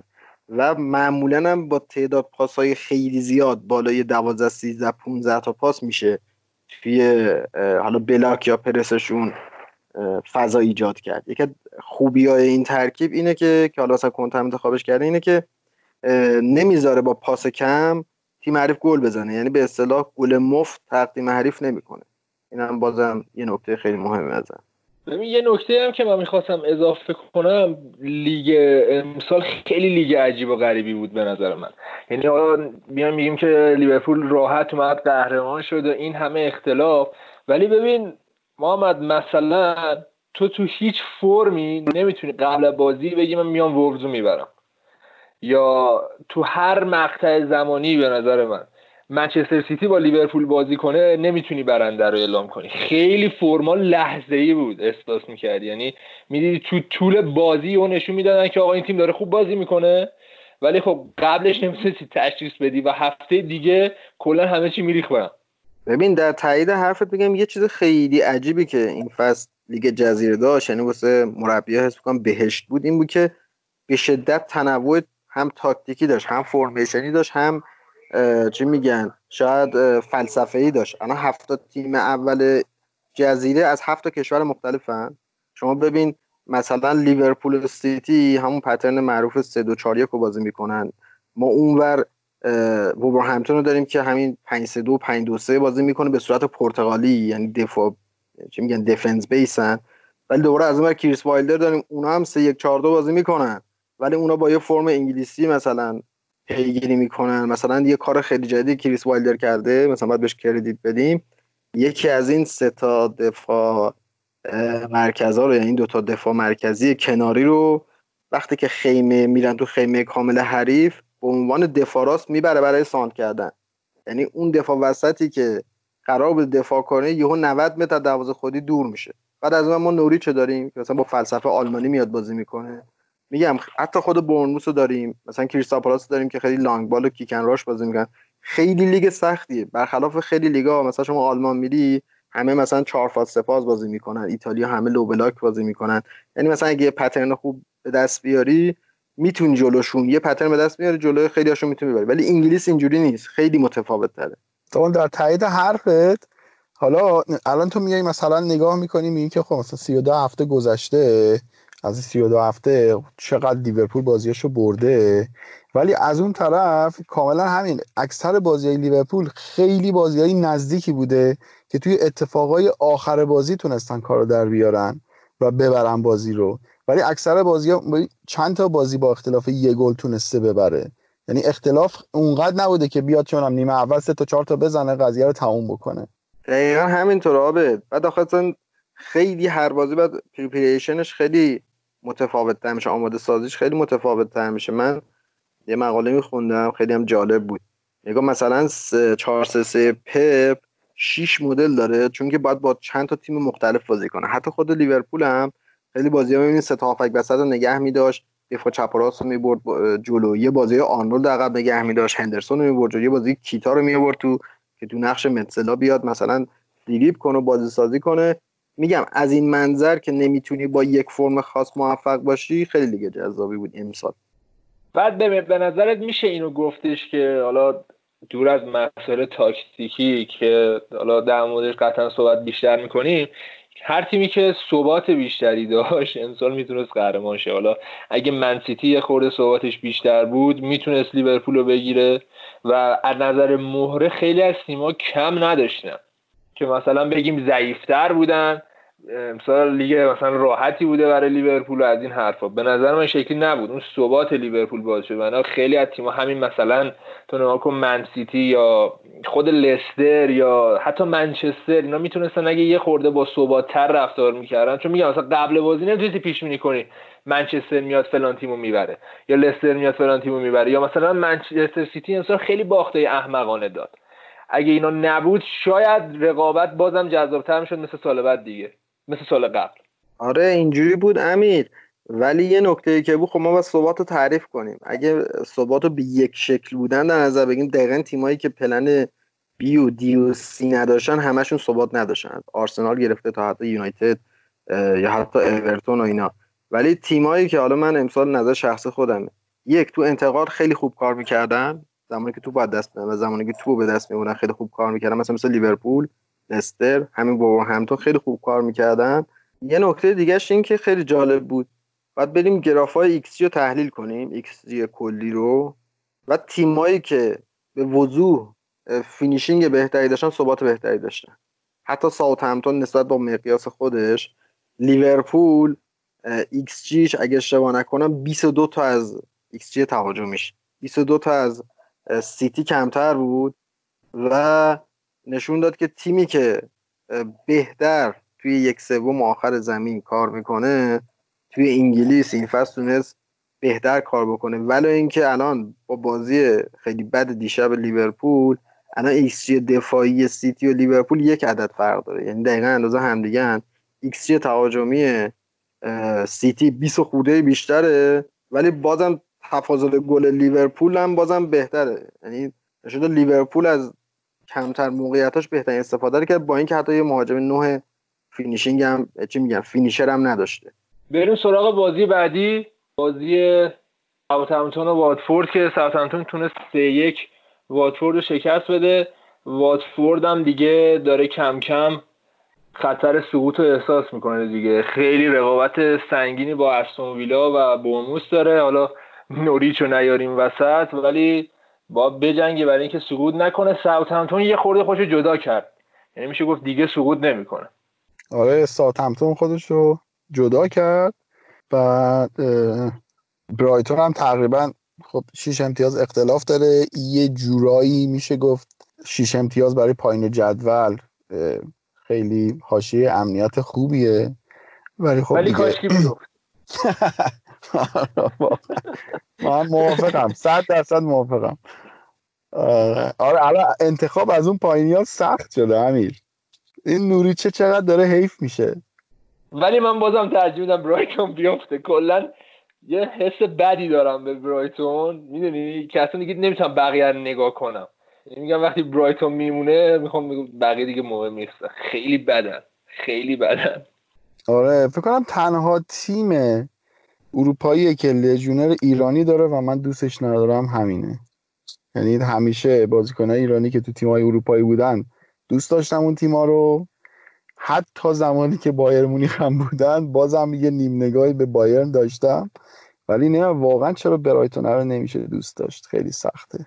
ولی حالا برگردیم سر بازی خود ساوت همتون همین نشون میده که واقعا چقدر آرسنال بازی خوبی انجام داد جلوی ساوت همتون واقعا تیم خوبی هن. حالا ما یه اپیزود درباره تیمشون و فلسفه مربیگری آزنوتر صحبت کردیم و خیلی ترسناک دارن میشن یعنی حالا ما اومدیم لستر و وولورهمپتون و شفیلد رو می‌خوایم هضم بکنیم و قاطی یه جز اذیت کنای تیمای بزرگ قرار بدیم ولی ساوثهمپتون هم باید بهشون اضافه کرد. آقا من در آخر بگم ما هفته قبل ترش دو هفته قبل راجبه دو اپیزود قبل راجبه هازن هوتل مفصل صحبت کردیم و فوتبال چهار فاز. و این بازی هم ما بالاخره فواید یه تیمی که تو چهار فاز بتونه فشار بیاره رو دیدیم. دو تا کلو اشتباه فردی زدن که اینگ زد یه گل هم زدن که خیلی گل قشنگ و خوبی بود. نشون میده که هازن هتل به قول عابد اگر فوتبالش بگیره واقعا پاچه می‌گیره تو فصل بعد. دقیقا همینه دیگه. همین که صحبت کردیم در موردش بستگی داره اون روز چه روزیه اگه فوتبال وضعیت تیم بگیره میگم یعنی نمی‌تونی تعیین کنی. من قبل از بازی با ساوثهمپتون ساوثهمپتون رو می‌تونم ببرم. چون امکان داره فوتبالشون خیلی خوب بگیره و اصلا نتونی ببریش و اگه ببازی. امسال لیگ جزیره از این جهت خیلی به نظر من خفن خیلی خفن یه نگاه به بقیه بازی داشته باشیم فعلا که برنلی تونست یک هیچ کریستال پالاس شکست بده. کریستال پالاس هم خیلی دیگه داره سینوسی و رو به نزول حرکت می‌کنه حداقل. و دفعه حالا هفته پیش صحبت کردیم. هر تیمی که به نظر من یه مربی داره که کلاسیک انگلیسیه ترجیح میدیم که همینجوری باشه وضعیتش تا به خودشون بیاد دیگه. در ادامه منچستر یونایتد تونست هیچ برایتون رو شکست بده. یه عملکرد خیلی خوب برای شاگردان سولشایر و نکته اینه که دارن ادامه میدن این عمل کرده خوبه. یعنی چند هفته است که یه فرم خیلی خوبی رو دارن حداقل بعد قرنطینه و دارن اینو پیش می‌برن و تاثیر مستقیم برنو روی عملکرد تیمی منچستر یونایتد. واقعا داره تیمو در میاره و بازی خیلی خوبی می‌کنه. آقا برونو وسیله است. حالا من درباره منچستر یه مختصر می‌خوام صحبت بکنم. ببین به نظر من بعد از خدافزی سر الکس این با شخصیت ترین منچستریه که من دیدم تو این چند سال. یعنی کاملا فوتبال بازی می‌کنن و اصلا کاری به حاشیه ندارن. فوق العاده تیم جوونی هم هستن و یه کردیت خیلی خیلی بزرگی برای اوله. که تیمو از اون آشفته بازار تحویل گرفت و پای همه چیزش هم وایساد. همیشه یه جورایی چطور بگم جدی گرفته نمی‌شد. حتی توی مصاحبهاش هم زیاد باش برخورد درستی نمی‌شد. ولی در نهایت می‌بینیم که سرانجامش شد همچین منچستری که میاد فوتبالش رو بازی می‌کنه و فوتبالش هم تحمیل می‌کنه. ما قبلا هم گفته بودیم که منچستر زمانی خوبه که تحت فشار باشه و تیم حریف حمله بکنه. اگه خودش نیاز باشه که بخواد بره گل بزنه اگه عقب باشه نمی‌تونه خلق موقعیت بکنه. ولی الان می‌بینیم که نه کاملا حالا با اومدن برونو آماده شدن پوگبا و جالبه که حالا من توی پیش هم گفته بودم که ماتیچ احتمالا روی نیمکته ولی ماتیچ هم یه جوری خودش رو به ترکیب ثابت تحمیل کرده یه جورایی.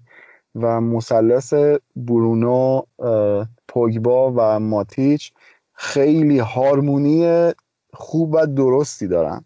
حالا الان بازیاشون تا آخر خب یه مدار آسونتره نسبت به رقیباشون نسبت به لستر همتون و چلسی. من به شخص سهمیهشون رو قطعی می‌دونم. فقط یه نکته ای که هست این که باید ببینیم که تیم اوله جلوی تیمای بزرگ چیکار می‌کنه. به خاطر اینکه جلوی تاتنهام نتونستن نتیجه بگیرن و الان هم تا آخر فصل به هیچ تیم بزرگ دیگه ای نمی‌خورن. اینکه هنوز یه مقدار برای من حداقل منچستر برای فصل بعد یک مقدار ناشناخته است. من یه انتقادی که همیشه به اوله می‌کردم این واکنشگرا بودنش بود که الان تو بازی هایی که با تیم های کوچیک داره خیلی خوب فوتبال کنشگرا رو انجام میده. یه چیزی که ازش خیلی دوست دارم حالا کلوپ همینجوریه اینکه کنترل رسانه‌ایش خوبه. یعنی بعد اون شباهات مثلا دخیا نمیاد بازیکن تو پابلیک مثل مورینیو بکوبه من اینو خیلی دوست دارم. قبلا هم بهش گفته بودن که چرا انقدر همیشه مهربون و خوبی؟ گفت شما تو رختکن چه اتفاقی میفته یعنی مثلا احتمال داره بره تو رختکن مثلا دخیا رو نابود کنه ولی هیچ وقت تو public نمیاد این کارو بکنه. و میگم دفاع خوب همیشه جام میاره. هفت گل خورده یونایتد تو سال 2020 این خودش نشون میده که تو چه مسیر خوبی هم. من این هارمونی رو دو, دو اپیزود قبلم گفتم. این هارمونی ماتیچ پوگبا و برونو تو 4 2 1 خیلی خوبه. 4 3 3 نمی‌دونم چه بشه. که ماتیچ قشنگ تو نقش anchor man یعنی قشنگ یه کسی که به وقتش میاد درگیر میشه ولی وظیفه اصلیش اینه که اون فضای بین جلوی دوتا دفاع رو مدام بپوشونه که پاس طولی از هافبکا به مهاجما نرسن. خیلی خوب کار می‌کنه ولی اینکه سرعت فیزیکی خوبی نداره ولی سرعت تصمیم گیری و سرعت اکشن عملش خیلی خوبه. و اون ستای جلوی زمین گیرین بود رشورد و برونو واقعا به نظر من بی‌نظیرن. یعنی خیلی خوبه. منم مثل عابد شانس اول سی میدونمشون. یه چیزی که هستش حس می‌کنم که سال بعد اون فولبک سمت پوگبا رو باید ایستاتر نگه دارن چون که تو این هارمونی اگه بخوای شما وان بیساکا هم بفرستی جلو پوگبا هم بره جلو یه گپ خیلی زیادی توی اون half space و flank اون سمت ایجاد بشه اگه یه وینگر سرعتی حالا مثلا مثل صلاح یا هازارد یا کسی باشه ایدئالش اینه که از اونجا ضد حمله بزنه. حالا من نکته آخرم بگم من این خرید برونو رو واقعا مصداق بارز خرید خوبی می‌دیدم یعنی کاملا فرگیتور. اومدن گفتن که یه شماره ده می‌خوایم که دونده باشه key pass بده. هوش فضا شناسی داشته باشه. کی هست؟ برونو. حالا برونو لزوما ستاره هم نبوده. لیگ پرتغال ستاره باشه یعنی زیاد بازیکن مهمی نیست. ولی واقعا اون چیزی که می‌خواستن و خریدن خیلی سیاستشون بهتر شد تا اینکه برن حالا بازیکنهای با اسم و نامهای بزرگتر بگیرن که شاید خیلی هم کاربردی نباشه. ببین حالا در مورد این 4 2 3 1 صحبت کردی یه نکته هم هست اینکه این جیمز اصلا به درد 4 1 نمی‌خوره. یعنی تو این بازی هم دیدی تعویزی که اومد نمی‌تونست خوب اضافه شه. ولی به درد اون 4 3 که حالا گفتی می‌خوره.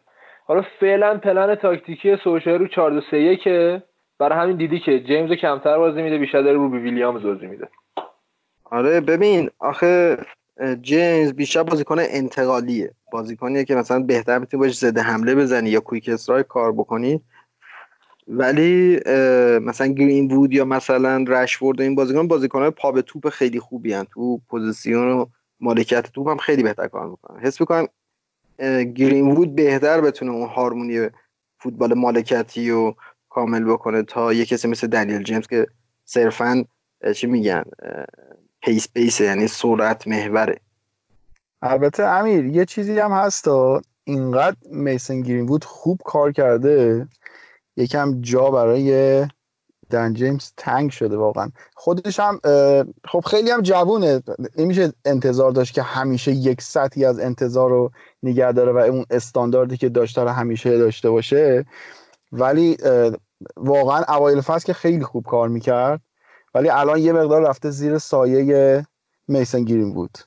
ببین نکته اینجاست که همه اینا سنشون پایینه ها. تو میگی سایه فلانی سایه فلانی. این خیلی خوبه. آپشن خیلی خوبیه برای تیم که مثلا دو تا بازیکنی که عملا سنشون پایینه با هم اینجوری درگیری دارن که کی فیکس باشه کی بازی کنه و جفتشون کیفیت خیلی خوبی دارن. این نکته خیلی خوب برای تیمه. دقیقا همینه دیگه. من اولش هم گفتم. گفتم که این تیم در عین اینکه خیلی تیم خوبیه میانگین سنی فوق العاده پایینی داره. و من به شخصه اگه قرار باشه که بخوام نسخه براشون بپیچم نسخه نقل و انتقالاتی به نظر من واقعا الان در حال حاضر دفاع چپشون که لوک شاه فکر کنم اصلا از نظر کلاس بازی یک سر و گردن از بقیه بازیکن ها پایین تره و یک نفر که بتونه زوج مگایر باشه. یعنی اگه این دوتا مهره رو بگیرن به نظرم نیاز به خریدی توی اصلا پست مهاجم ندارن. هافکاشون هم واقعا عالی یعنی این این دوتا الان پاشنه آشیل تیمه. عابد من با موافقم. خیلی دوست دارم یونایتد کولیبالی رو بخره. با اینکه حالا سنش زیاده قیمتش زیاده حتی حقوقش هم زیاده. ولی فوق العاده مدافع خوبی هم تو هوا هم تو سرعت. هم می‌تونه 50 متر دورتر از دروازه خودی دفاع بکنه. تو فلسفه ساریبال هم بوده. در نتیجه خیلی خوب می‌تونه بیلداپ کنه از عقب. یه خورده شاید سنش بالا باشه ولی من حس می‌کنم کولیبالی اگه بیاد بغل هری مگوار یه زوج دفاعی خیلی خوب می‌بینیم. شاید دیگه هری مگوار رو بیام بزن استاپر یعنی کسی که بره هد اول رو بزن و درگیری اول داشته باشه. خصوصا حالا تو 4 3 اگر بازی بکنه. ولی دفاع چپش هم من حس کنم لوکچا بعد از اون دوتا رباتی که پاره کرد و اینا دیگه این حس کنم دیگه بازیکن بهشون نیست. الان دیگه سنش هم یه خورده داره میره بالا. آره حالا مثلا ذخیرش هم که ویلیامزه به اندازه بقیه اونقدر نتونسته پیشرفت یعنی هنوز جا داره که به عنوان بازیکن ذخیره بیاد تو یا چه می‌دونم مثلا توی بازی های حذفی و اف کاپ و اینا بیاد بازی بکنه تا بتونه اون تجربه رو کسب بکنه. و به عنوان مهره اصلی بیاد. با کولیوالی موافقم به خاطر اینکه این حالا بازیکن سوای اینکه می‌تونه اون پازل خط دفاعی منچستر رو تکمیل بکنه و فاکتور تجربهش هم باید در نظر بگیریم. حالا 29 سالشه خیلی بازیکن با تجربه یعنی مگایر پتانسیلش رو داره ولی اون فاکتور تجربه رو به نظر من کم داره. خب حالا ما همینجا توی بازی منچستر هستیم بریم سراغ اون سورپرایزی که براتون داشتیم. ما تصمیم داریم که از این اپیزود سیر تحولات تاکتیکی لیگ برتر انگلیس رو بررسی بکنیم و برای این منظور توی این اپیزود اول محمد یه مختصر درباره سالهای بین 90 تا 99 براتون میگه. که بریم سراغ اصل داستان. آقا محمد ما در خدمت. خدمت از ماست. من خیلی خلاصه مجبورم بگم چون خیلی طولانی میشه. خب از سال 1990 تا الان یک متد کیکنراش هم لانگ بال پیگیری میشه که متاسفانه هنوز تو فوتبال خودمون هم همونا رو آموزش میدن. یه فوتبالی که حالا بیسش رو 442 بود. معمولا تیم‌ها 442 در مقابل 442 قرار می‌گرفتن. مهاجما رو زیاد عقب نمی آوردن در نتیجه ما یه خط هافک 4 در مقابل 4 داشتیم که اینا وقتی که این شکلی توی فوتبال line by line در کنار هم قرار می گرفتن فوتبال بیشتر وان وی وان یا مثلا technical و فردی به مثلا پیش می‌رفت. مثلا اسکولز روبروی چه می‌دونم ری پارلر مثلا شاید قرار می گرفت روی کین با اون تقابله خیلی قشنگش مثلا روبروی پتویرا مثلا قرار می گرفت فوتبال خیلی فرد به فرد پیگیری می‌شد. متاسفانه تو transition ها زمانی که تیما توپ لو می‌دادن مثل الان نبود که بیان counter press کنن بلا فاصله توپو بگیرن. وقتی توپ از دست می‌دادن اون هشت نفر عقب زمین میمدن regroup یا reorganization واژه خیلی سخته. انجام می‌دادن. یعنی دوباره shape شون رو حفظ می‌کردن. تیما اکثرا mid press و mid block بودن. کمتر کسی میومد مثلا های پرس های بلاک بکنه. فول بک ها بیشتر ایستا و قدرتی بودن. یعنی انگار یک دفاع وسط بودن که در کنار زمین داشتن بازی می‌کردن. حالا که تو اپیزود بعدی می‌رسیم که با اومدن اشریکل و ونگر و اینا اصلا کلا کل رویکرد فوتبال به فولبک ها تغییر کرد. در آخر هم من لانگ بال یک توضیح خیلی مختصر بدم که بدونی که اصلا لانگ بال چیه. لانگ بال به این معناست که ما توپ از فاز یک یعنی از دروازه خودی میفرستیم به فاز سه یعنی دروازه حریف. برای اینکه توپ برگرده توی فاز دو که بتونیم با هافک هامون جمعش کنیم. لانگ بال به این معناست.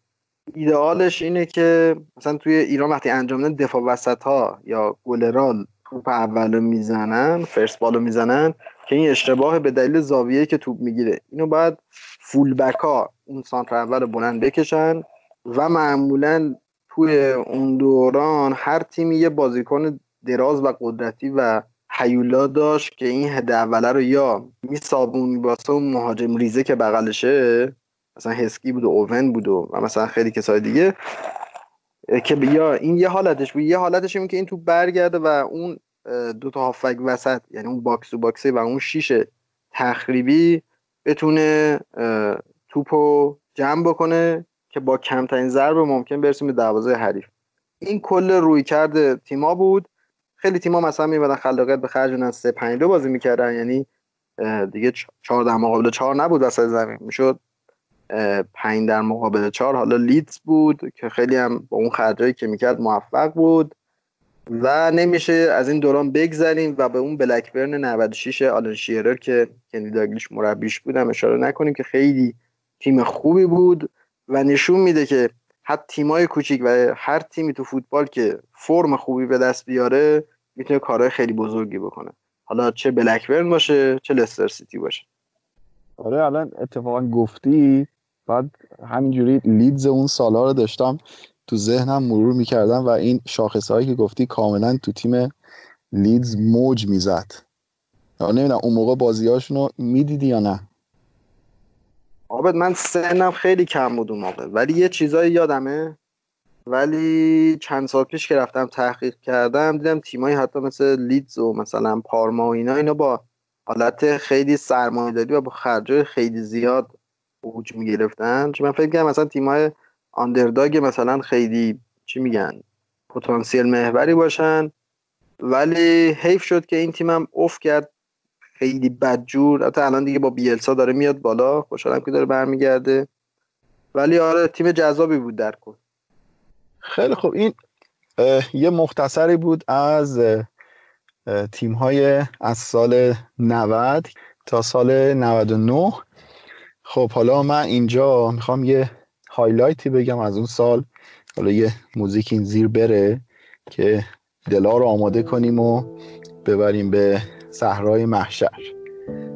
سال 99 تیمی ساخته دست آقای سر الکس فرگوسن که به نظرم یکی از جذابترین و بهترین تیم های تاریخ فوتبال حتی میشه معرفیش کرد. یکی از آندرداگ ترین تیم هایی بود که سگانه برد. و خب من یه مختصری میگم درباره بیشتر اون اتفاقاتی که آخرای فصل فوتبالی افتاد. منچستر یونایتد در سه جبهه داشت رقابت می‌کرد. در قرعه سختی خورده بود توی چمپیونز لیگ هم در دور گروهی هم در دور حذفی. اینا خب تو دور گروهی که به با بایرن و بارسلونا هم گروه بودن خیلی گروه مشکلی بود و چهار تا بازیشون جلوی بارسلونا با بایرن مونیخ مساوی شد. دو تا دو دو دو تا سه سه که هر چهار تا بازی از به یاد ماندنی ترین بازی های تاریخ چمپیونز لیگ میشه نام برد. و از اون طرف هم اومدن خوردن به اینتر اینتر رو تونستن شکست بدن و رسیدن به مرحله نیمه نهایی و بازیشون با یوونتوس.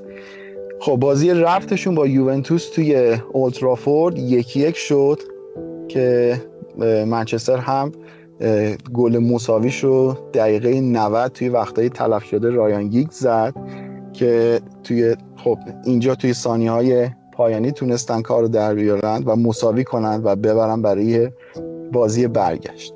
اما بین بازی رفت و برگشت بازی نیمه نهایی جام افی کاپ برگزار شد. یه بازی به یاد موندنی با آرسنال آرسن ونگر که جدی ترین رقیب منچستر یونایتد توی رقابت های انگلستان بود. چه در لیگ چه در اف ای کاپ. خب به خاطر اینکه بازی رفت بسیار بازی سنگینی بود با یوونتوس. الیس فرگوسن یه جورایی از ترکیب دوم استفاده کرده بود. رایان گیگز و اسکولز رو نذاشته بود. اندی کول و دواتیورک هم نذاشته بود تو ترکیب و همه می‌گفتن که این بازی رو منچستر میبازه. به خاطر اینکه آرسنال با ترکیب کامل اومده بود و بسیار تیم آماده ای بود در اون زمان. بازی شروع شد و با یه گل بسیار دیدنی از بکام بازی یکیچ به سود منچستر ادامه پیدا کرد تا نیمه دوم دنیس برکمپ اومد و کار مساوی کرد. در ادامه بازی روکین از بازی اخراج شد. بسیار تحت فشار بود. یعنی تیم منچستر فوق العاده تیم جوونی بود و اینا مهره با تجربهشون رویکین رو داشتن توی وسط زمین و پیتریش مایکل رو داشتن توی دروازه. بقیه تیم کاملا تیم جوون و کم تجربه بود. و این فکر می‌کنم سنگینی این بار حالا رویکین اونقدر بازیکن با اخلاقی نبود ولی توی دو تا صحنه کاملا مشخص بود که کنترل اعصابش از داده و از زمین اخراج شد. کاملا آرسنال سوار بر بازی شد و تونستن که یک پنالتی هم به دست بیارن که عزیز دل آرسنالی آقای دنیس برکم متاسفانه پنالتی خراب کرد و پیتر اشماکل گرفت. بازی توی وقتای اضافه ادامه پیدا کرد. حالا اینجا هم توی پرانتز بگیم که این بازی بازی تکرار بود. بازی اول سف سف شد و خب توی قوانین اف ای بازی که سف سف بشه میره برای بازی تکرار. بازی تکرار هم توی وقتای عادی یکی یک شد رفت به وقتای اضافه. که اینجا بود که یکی از بیاد ماندنی ترین گل های هم تاریخ منچستر یونایتد هم فوتبال انگلستان زده شد. تو وسط زمین دست پاتریک ویرا بود که یه پاس اشتباه داد و تو زمین خودی رایان گیکس که دقیقه 90 تعویض شده بود و اومده بود تو توپو گرفت و از همونجا هم حرکت کرد و هر کسی که روبروش اومد دیریب کرد رو و سرانجام هم با یک شوت دیدنی دروازه دیوید سیمان رو باز کرد Possession needlessly surrendered by Arsenal. Giggs happy to just get the ball down the other end of the pitch, but can he do any more than that? Still Giggs goes. He's through. He scored. Ryan Giggs. Is that the goal that's won it for Manchester United? The 10 pressure. They've saved the penalty. And now Manchester United are within moments of reaching the FA Cup final. And that is as good a goal as you can wish to see. It's been an improbable game and an improbable twist in the tale. Manchester United have barely had a shot since they went down to 10 men. Vieira giving the ball away, and little did he know then just how costly it would be. Giggs at his mercurial best, Keown left scrambling, Seaman sprawling, and the finish absolutely brilliant.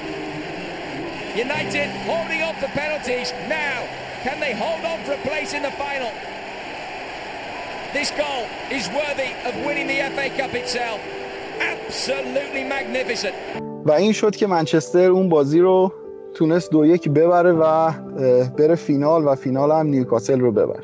در ادامه بازی های لیگ برتر به اونجا کشید که منچستر در هفته سی و پنجم منچستر توی زمین لیدز یونایتد بازیشو مساوی کرد و این فرصت به آرسنال داد که بیاد و صدر جدول رو پس بگیره.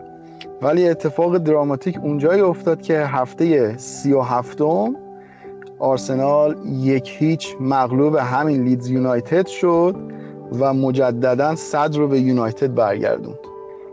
و هفته سی و هشتم باز هم بازی منچستر بود با تاتنهام که دیوید جینولای دوست داشتنی توی تاتنهام بازی می‌کرد و تاتنهام گل اول رو می‌زنه و باز هم منچستر جام رو از دست رفته می‌بینه ولی می‌تونه به بازی برگرده و تو اون بازی دیوید بکام یکی از دیدنی ترین گل های دوران فوتبالش رو می‌زنه پیشنهاد می‌کنم اگه ندیدین حتما برید این گل رو ببینید.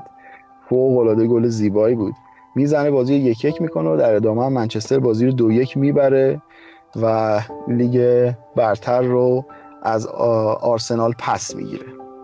و در نهایت هم که می‌رسیم به فینال 99 که توی بازی که باز هم منچستر از حریفش میشه گفت تو اون بازی از نظر فوتبالی ضعیفتر بود به خاطر اینکه روکین اون بازی محروم بود و یونایتد کاملا وسط زمین و تحویل بایر مونیخ داده بود که بایرن خب با گل ماریو باسلر جلو میفته و در ادامه هم خب دوبار تو به تیر دروازه می‌خوره ولی باز دوباره دقیقه 90 تعویز طلایی آقای فرگوسن جواب میده و دوتا بازیکن مهاجمی که جای دایت یورک و اندی کل وارد بازی میشن یعنی تدی شرینگهام و اولگونا سورشایر میان و در یک بازی کاملا دراماتیک موفق میشن که دو یک بایمونی خب ببرند و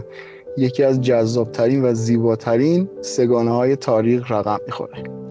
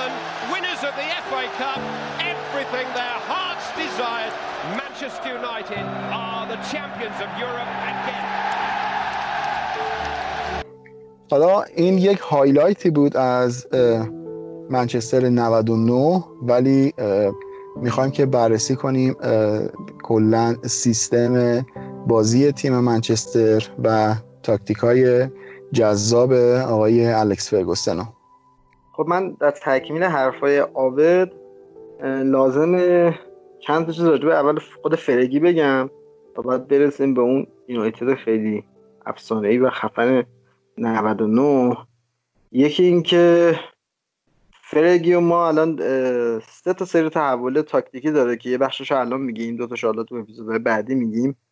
فلسفه ای که تو اون دوران پیگیری می‌کرد همون فلسفه آبردینش بود همون فوتبال کلاسیکش بود. خیلی فوتبال پرواکتیوی بود خیلی کنشگرا بود.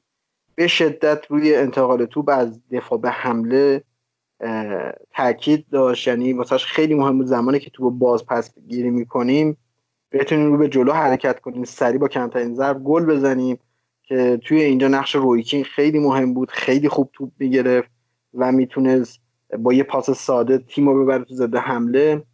من بهترین استراتژیستی که حقیقتا تو زندگیم دیدم خود فرگی بود.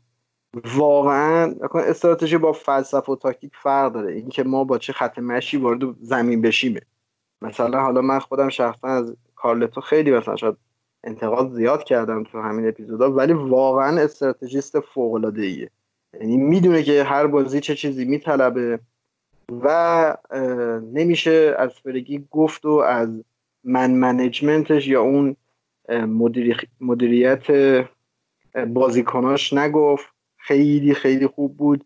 یه نکته دیگه هم که راجع فرگی می‌خوام بگم اینه که واقعا جز معدود مربیایی بود که خرید موفقاش خریدهای موفقش خیلی زیاد بود. یعنی یه مقاله میخوندم که میگفتش که سی درصد خرید موفقه 40 درصد 50 درصدشون خوب و خونسان و 20 درصدشون ناموفقن. ولی این مربی واقعا هر بازیکنی که می‌خرید می‌دونست بالاخره یه چیزی توش در میاد. من یادم ابراهام که می‌خرید خیلی تو رسانه ازش انتقاد می‌کردن. می‌گفت می‌گفت که صبر بکنید و ببینید که از توی این چی در حالا بگذاریم. بری راجع بحث تاکتیکیش بخوام صحبت کنه خب گفتم اون دوران همه 4 بازی می‌کردن. همه یه مهاجم شاید مثلا قد بلند و فیزیکی داشتن. حتی مثلا شاید آرسنال هم نانتون و کانو اینا رو داشت. ولی زوج فوق العاده دوایت یورک و اندی کول بود که خیلی جالبه که حالا من می‌خواستم بگم که دوایت یورک حالت false nine طور می‌گیره. حالا بیشتر میشه بگی deep-lying forward. یه کسی که از line جلو از فضای روبروی مدافع مرکزی خارج میشه شیفت می‌کنه میاد عقب. و به دوتا هافبک مرکزی که حالا بیشتر اسکول بودن روی کی نزدیک می‌شد و یه مدافع با خودش می‌کشید به سمت دروازه خودی چون که اون موقع سیستم دفاعی من مارک بیس بود. یعنی مدافع باید مارک می‌کرد. خلاصه اون مدافع با دوایت یورک میومد به سمت جلو زمین و اندیکول خیلی خوشگل خیلی قشنگ تو اون گپ بین مدافع مرکزی مدافع کناری می‌زد تو که خیلی جالب بود. یه چیزی که حالا خیلی جالب بود وقتی که رونالدینی اومد ما دیدیم که دیگه اکثر مثلا هاپبک های تکنیکی مثلا ریبری آزار مثلا راست ها میمدن چپ چپ ها می‌رفتن راست. ولی اون موقع این شکلی نبود. چپ ها سمت چپ بودن راست ها راست با بودن. رایان گیگز چپ بود بکام راست بود. و یه چیز دیگه هم که می‌خوام بگم دفاع چپ و هم اکثرا ایستا بودن. یه پترنی بود که حالا فرگی استفاده میگه که خیلی قشنگ بود. مثلا اگر سمت راست گری نویل نفوذ می‌کرد ایروین دفاع چپشون میومد کاملا عقب که فضا رو واسه ضد حمله حریف ببنده. فعلا به نظرم تا اینجا کافیه تا بعد بریم سر خود هارمونی تک تک پست و زوجایی که وسط زمین داشتن. حالا در ادامه این بحثی که داریم به خود ترکیب منچستر هم یه نگاه بکنیم. و فکر می‌کنم که محمد آخرین ترکیب لاغری بود که فرگی داشت. حالا میایم نگاه می‌کنیم مثلا توی خط حمله اینا سوای اندیکول و دواتیور که داشتن توی ذخیره هم تدی شرینگ هامو داشتن که اونم ذخیره میومد خب خیلی خوب گل می‌زد. و از اون طرف سولشایر داشتن که اون یعنی زمانی که ذخیره میومد می‌گفتن همیشه خیلی بهتره تا زمانی که فیکس بازی می‌کنه.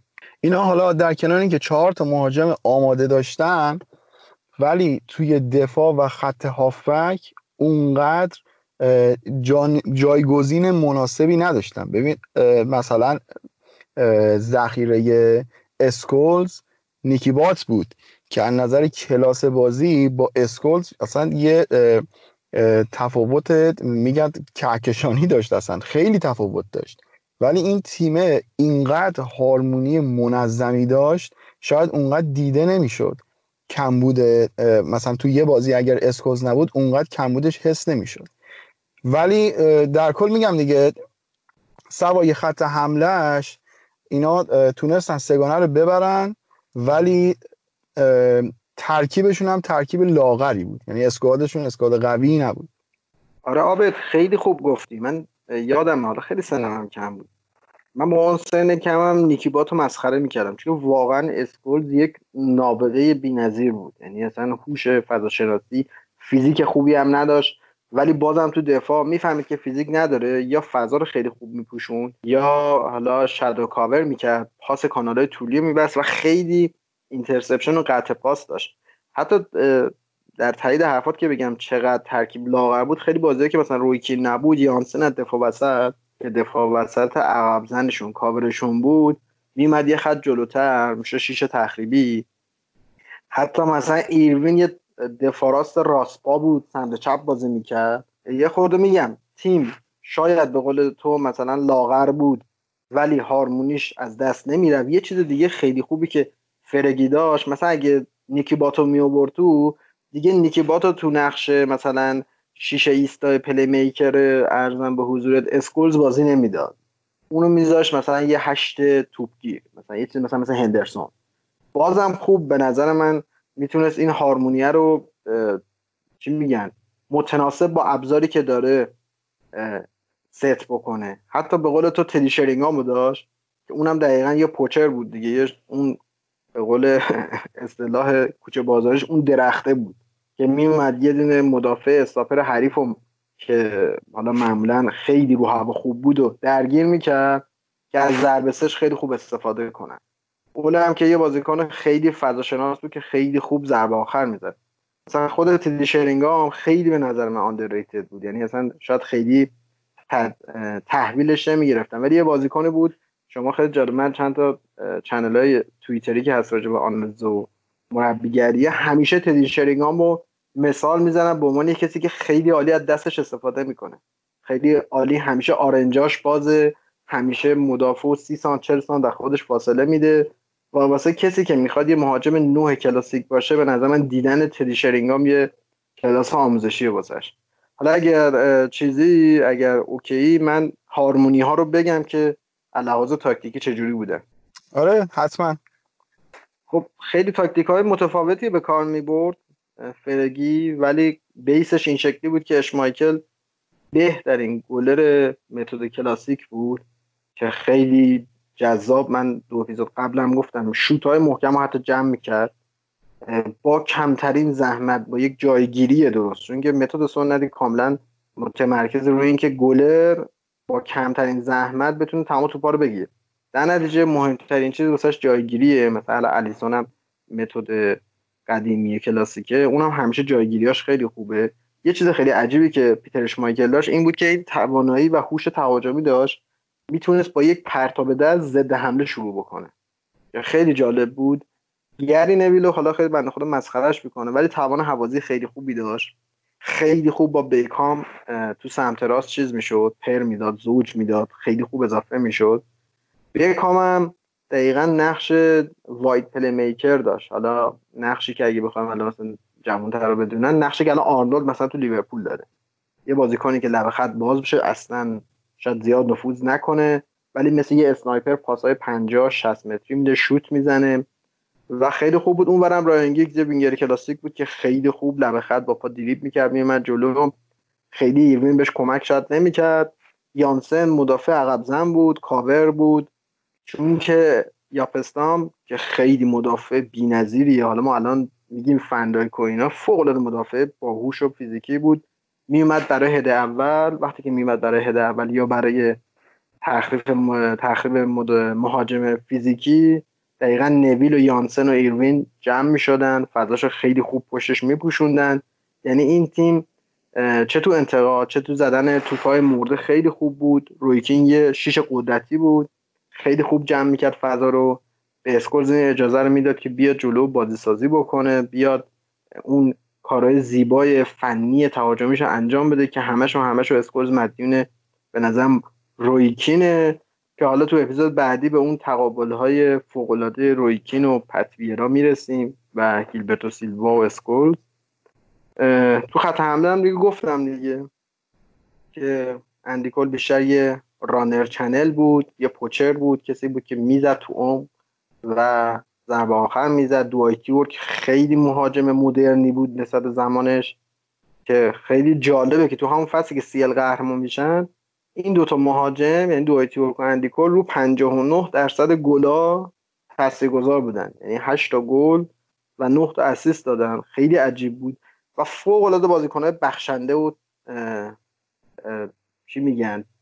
team player بودن به معنی کلمه و teamwork که چون خیلی بالا بود حرفمون با اون جمله جالب فرگی تمام می‌کنم که میگن تو تمرینات به این دوتا می‌گفته که آقا اینقدر دیگه زیاد به همدیگه پاس ندید تو box این تو بکنید تو گل. و برای آخرش هم بگم اون گل یونایتد جلو بارسلون رو برید ببینید که ببینید این دوتا مهاجم چقدر خوب با همدیگه یک دو می‌کنن و چقدر خوب اون دوتا مدافع مرکزی که باشون من مارک می‌کنن و اذیت می‌کنن. آره محمد اصلا رابطه احساسی داشتن با هم دیگه من اینجوری می‌تونم بگم. چون من خودم کاملا بازی ها رو همون موقع دیدم و اصلا احساس می‌کنم انگار این دیروزه انگار انگار که 20 سال گذشته.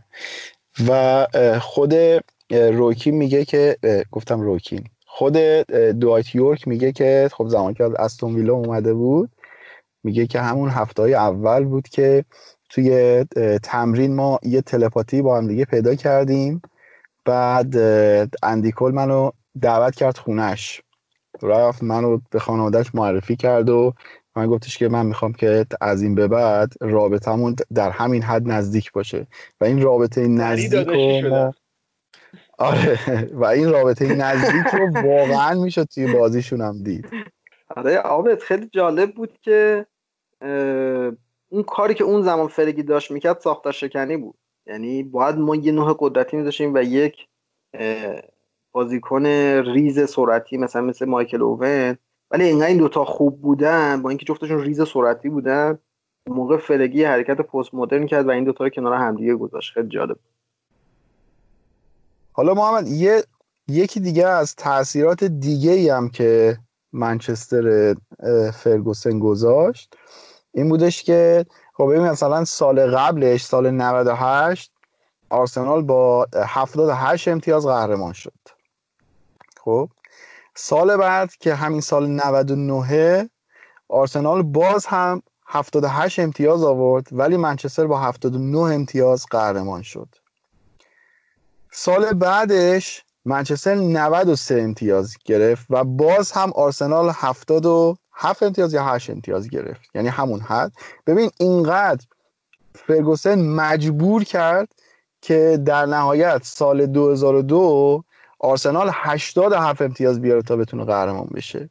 یعنی میانگین امتیازگیری قهرمانا رو واقعا یه لول برد بالا.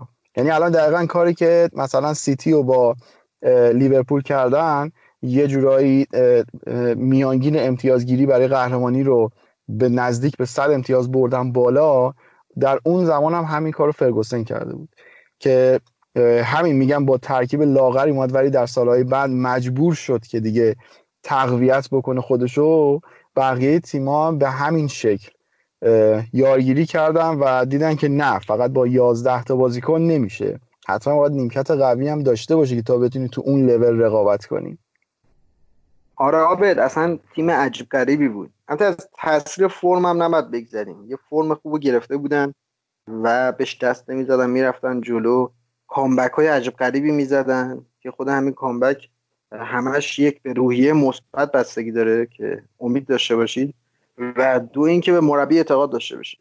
بازیکن می‌دونست که مربی داره درست میگه. اگر ما نمی‌بریم فرگی داره کارش درست انجام میده و به قول تو دیگه اینقدر استاندارد و بالا برد که دیگه ونگر رو مجبور کرد که اون تیم شکست ناپذیرا رو بسازه که اون شکلی بیاد ببردشون.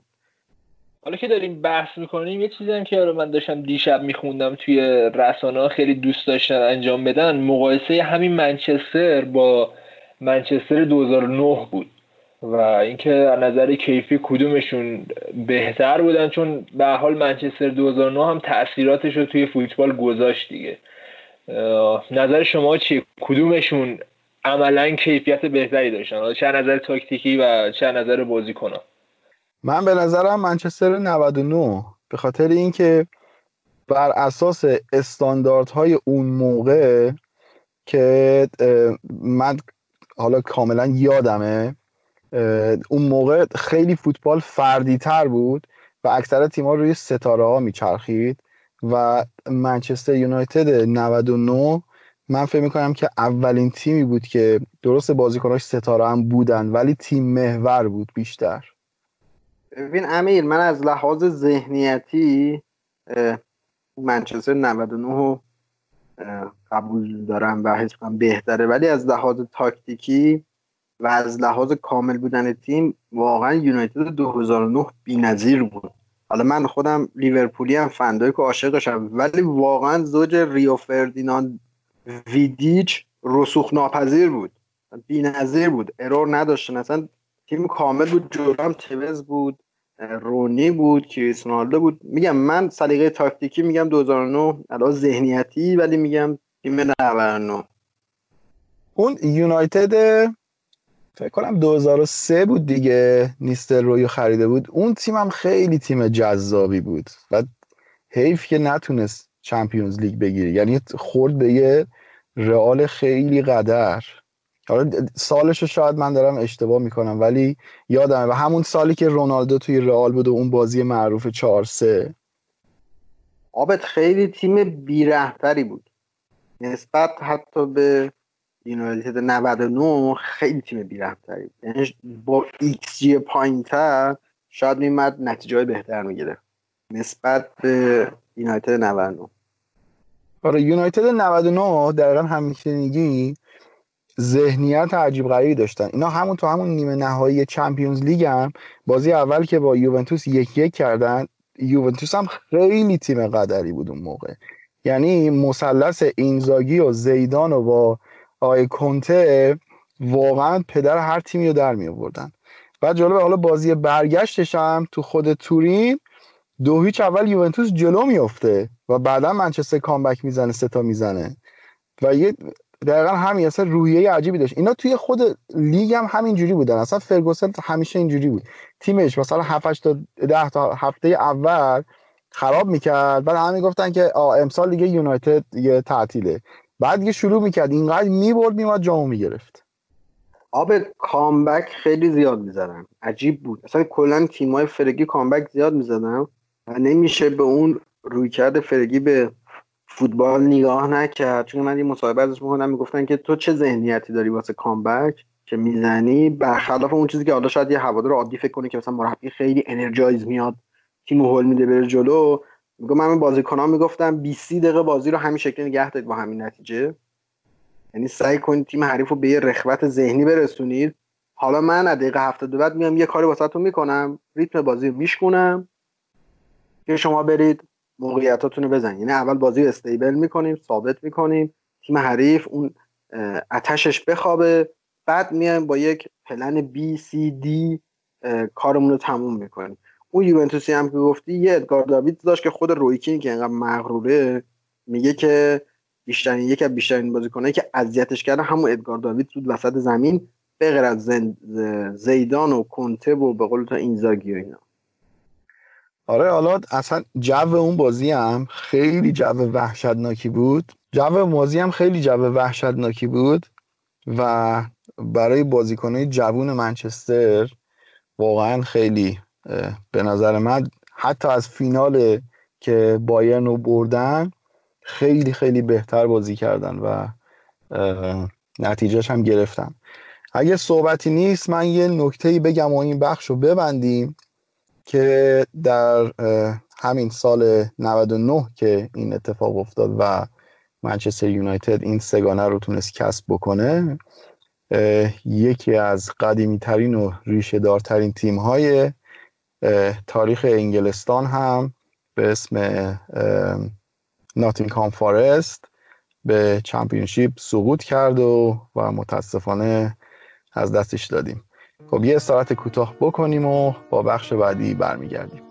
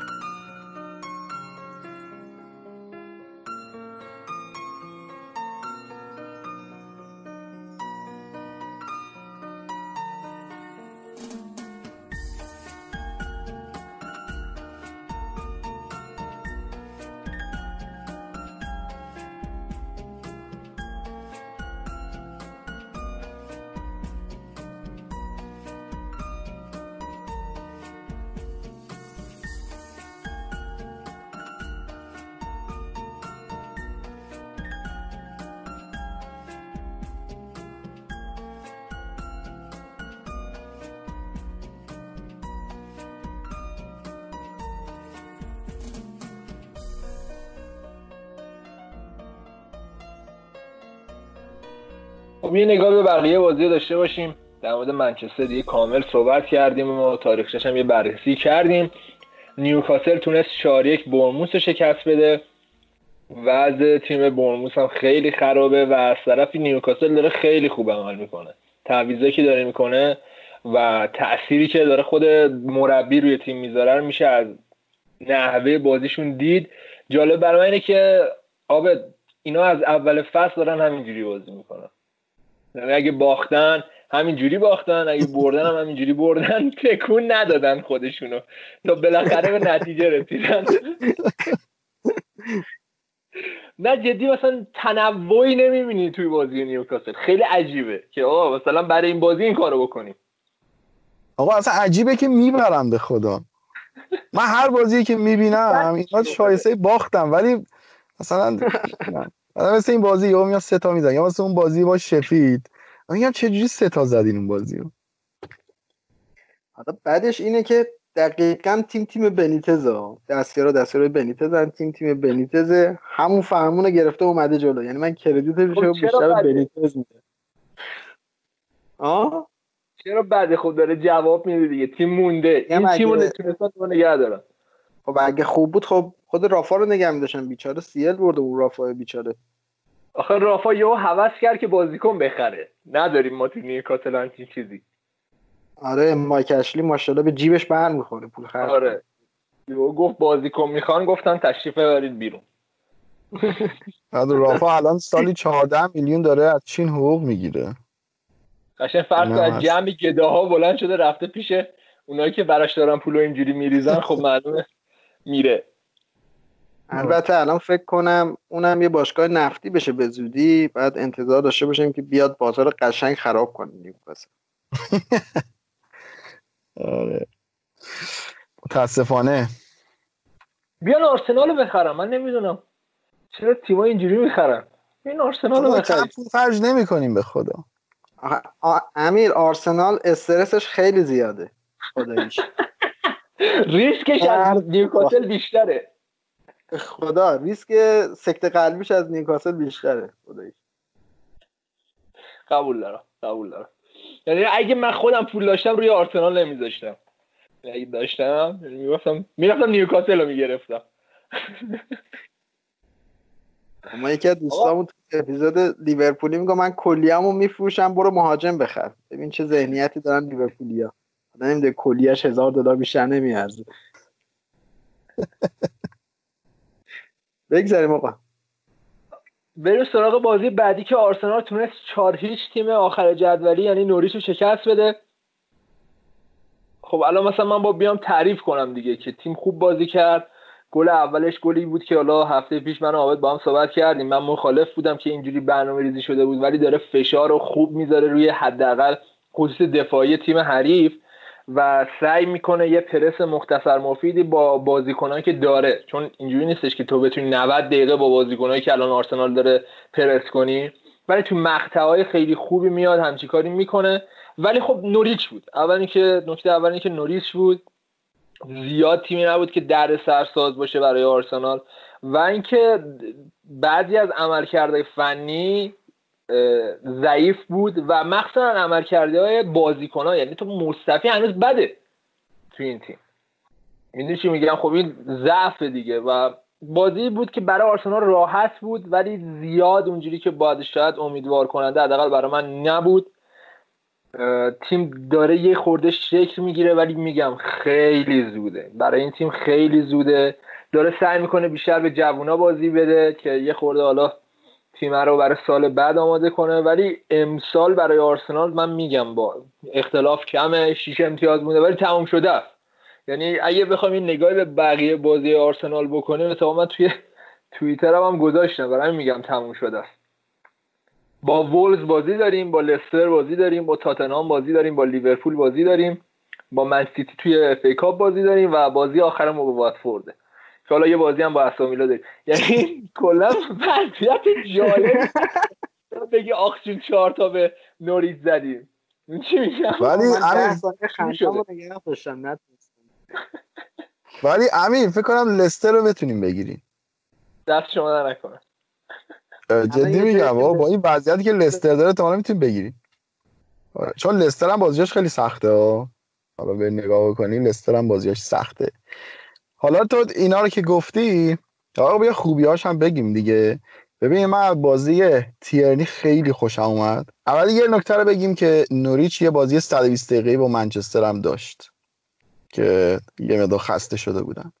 ولی از اون طرف تیرنی خیلی خیلی شبیه رابرتسون بازی می‌کنه.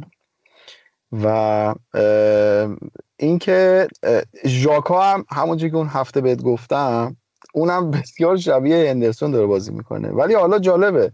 من ژاکا رو امسال هر وقتی ترکیب آرسنال می‌بینم و هر وقت دارم بازی آرسنال می‌بینم من نمی‌دونم چرا این highlight زندگیش میاد جلوی چشمم و این فصل ژاکا توی آرسنال دقیقا یک highlight کوچیکی بود از همون زندگی سختی که در دوران بچگی داشته و یه جورایی کاملا تحت فشار بوده ولی تونسته جون سالم به در ببره و به نظرم یکی از مهمترین مهره های تاکتیکی آرتتاست در حال حاضر. شما اگر مثل لیورپول پارسال بیاید یه فابینیو بخرین به نظرم این ژاکای بند خدا رو یه خط بیارینش جلو و هشت بازیش بدین فکر می‌کنم که از اینی که همین الانم هست صد برابر بهتر باشه. به نظرم خیلی اعتماد به نفس داده به خط هافبک آرسنال. آقا حالا من با مخالفم. حالا تو شاید نمی‌دونم حالا منم مخالفم. خوب باشه. ولی ژاکای بازیکنی که چهار پنج ضرب با توپ کار می‌کنه. اصلا هافبک مدرن این شکل نیست. یه ضرب دو ضرب نهایتا سه ضرب. درسته که حالا شوتای خیلی خوبی می‌زنه ولی سرعت فیزیکیش پایینه. متاسفانه سرعت تصمیم گیریش پایینتره و متاسفانه سرعت اکسون عملش هم بازم پایینتره. ولی تیرنی رو گفتی من دقیقا هرچی من می‌خواستم بگم و گفتی. ولی تاثیرش رو گل دوم ببینید یه کسی که قشنگ flank پاس میده رو half space که میشه موقعیت. حرف آخرم بزنم و ببینم امیر چی میگه. همونجا که گفتم استراتژیست بودن که گفتم فرگی و کارلتو خیلی خفنن ببینید چقدر فارکه بده این بازی.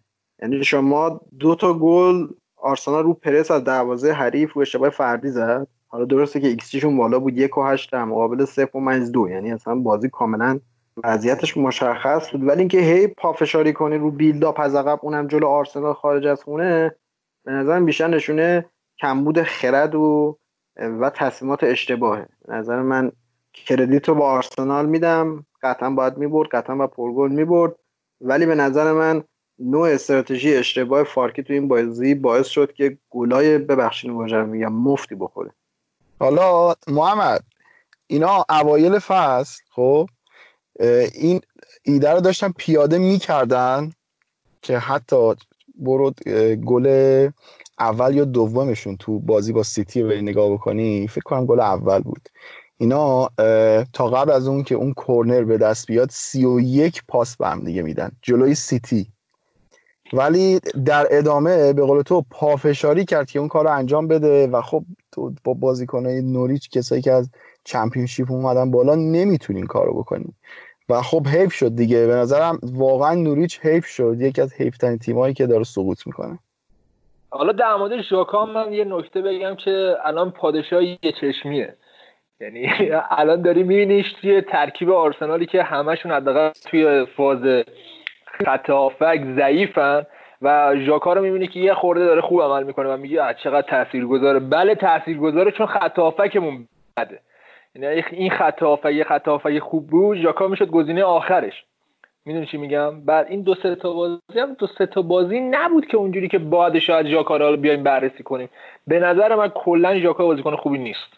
نمی‌تونه اونجوری که باید شاید توی خط هافک کمکت کنه. توی طول 90 دقیقه عملکرد خیلی خوب داشته باشه. کما که کلی سوتی داده کلی اشتباه داده و خب اینا تاثیرگذاره دیگه. آقا حرف تو قبول دارم برای سوتیاش مخصوصا زمان امری خب؟ ولی الان ببین انتقادهای شما نسبت به ژاکا فقط داره منو یاد انتقادهای امثال خود من به هندرسون میندازه. به خاطر اینکه بازیکن رو تو جای اشتباه ازش استفاده می‌کرد ولی از زمانی که از پست پست 6 تغییرش داد به پست 8 دیدیم که هر هفته اومد جواب منتقداش هم داد. حالا هرچند هنوزم که هنوز خیلی منتقد داره ولی من میگم بازیکن رو در نقشی که ازش خواسته شده و تعریف شده باید اونجا بررسی کرد. آخه آبد پارامترهای بازیکن شماره هشت هم نداده. توان حوازیش خیلی خوب نیست سرعتش خوب نیست. تیمو نمی‌تونه بیاره یه خط جلوتر. میدین چی میگم؟ هشت چیکار الان همین هندرسون خودم من خودم انتقاد می‌کردم اپیزود اول که اومده بودم کاتبک. ولی با سه پاس دو پاس تگذر تیمو میاره جلو. بعد میدوه هم تو همین بازی رقت انگیز دیشب لیورپول جلوی سیتی واقعا هندرسون تا دقیقه 90 داشت استارت انفجاری می‌زد. برای این بازیکن دوران اوجش هم تو اون 3 4 3 گلادباخ بود قبل اینکه بیاد آرسنال. توی فوتبال ایستا. یعنی یه کسی که میومد نزدیک مدافع مرکزی می‌شد با یه پاس می‌تونست یا یه لانگ بال چی میگن صاحب موقعیت بکنه.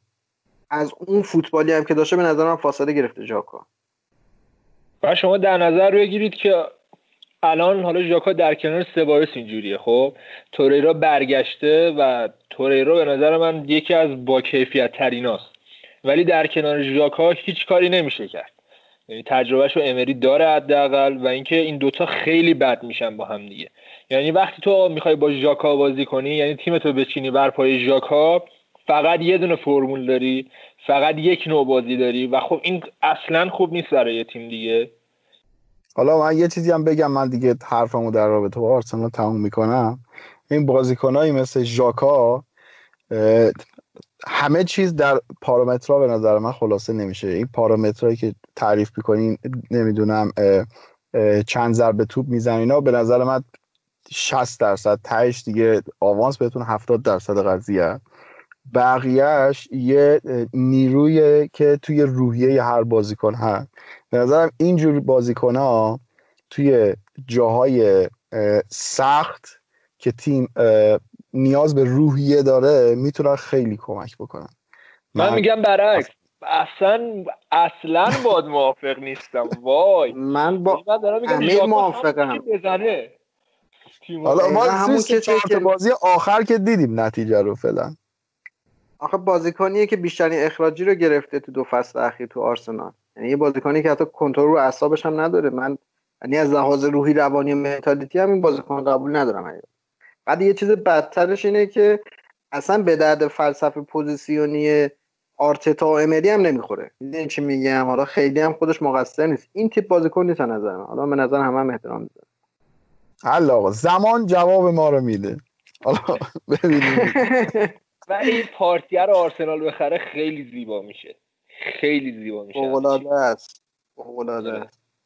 یعنی من بازیاشو از موقعی که حالا لینک شده دارم با دقت بیشتری می‌بینم خیلی تاثیر گذاره و چقدر پا به توپه اصلا انتظار ندارم از یه هافک دفاعی که انقدر خوب پا به توپ باشه و تیمو به سمت جلو اینجوری هدایت کنه. خیلی بازیکن خوبیه. امیدوارم بخرم ولی خب به نظر نمیاد دیگه. به نظر نمیاد. اینه که اصلا میاد آرسنال توماس پارتی؟ ببین قنایه دیگه اگه اشتباه نکنم. بعد کلا قنا طرفدار لیگ انگلیس زیاده. یعنی بازیکنایی که قنایی هم هستن خیلی علاقه دارن بیان لیگ انگلیس رو مثلا چیزشونه دیگه اون سقف و آرزوهاشونه چیزی که من می‌دونم ازشون. و خب تحلیل بازی آخرش امیر 15 تا دوئل داشته. هم توماس پارتی 13 تا شو یعنی قشنگ یه بازیکن اینجوری می‌خواد آرسنال. با توجه به اینکه یه زوج بی‌نظیر مصطفی دیوید هم عقب زمین هست که مثلا بی‌نظیره یه فن خدای باید بیاد جلوی زمین یعنی واقعا گنگکار این دوتا رو جمع کنه. آبه تو بهترین فرم زندگیش هم جاکا نمی‌تونه همچی کاری کنه. بحث من اینه.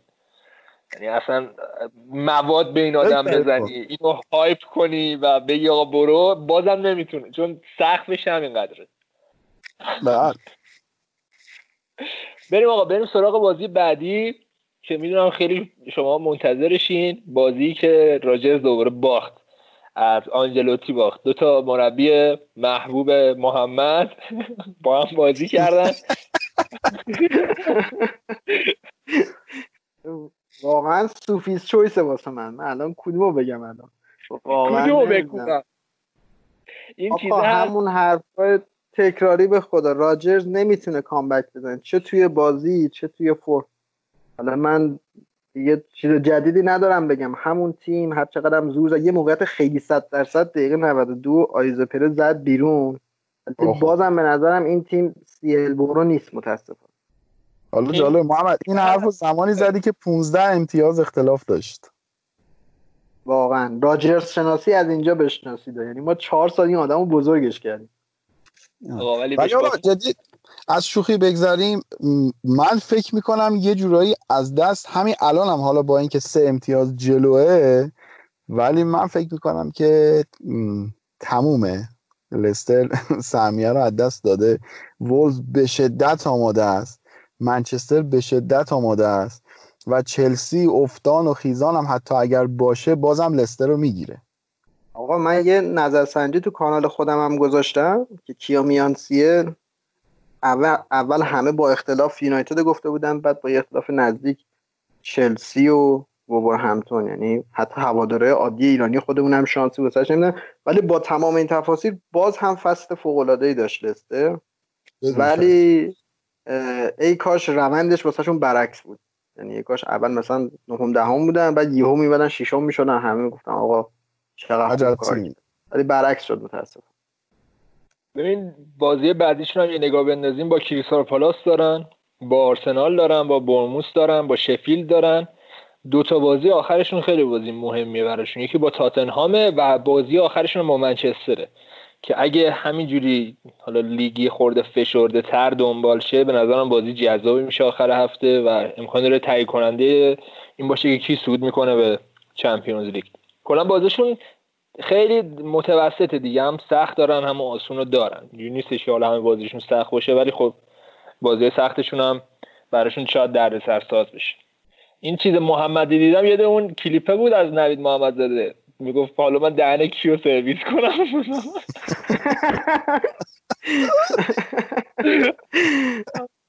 اصلا اینجوری بود. راجرز آنجلوتیو می‌دید. می‌گفت حالا من کیو دهن کیو سرویس کنم این ولی واقعا خودش من highlight اش هم میدم ده دقیقه زرش کشیدم حالا بگذاریم.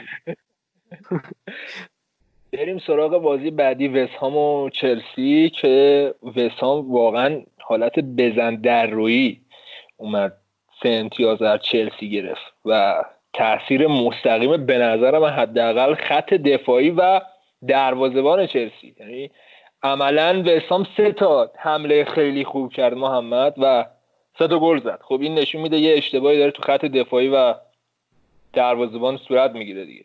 آقا من در تایید که کپا چقدر بده بگم که کلا ایکس جی دفاعی چلسی از لیورپول که بهترین خط دفاعی لیگه یک ممیز دو تا کمتره.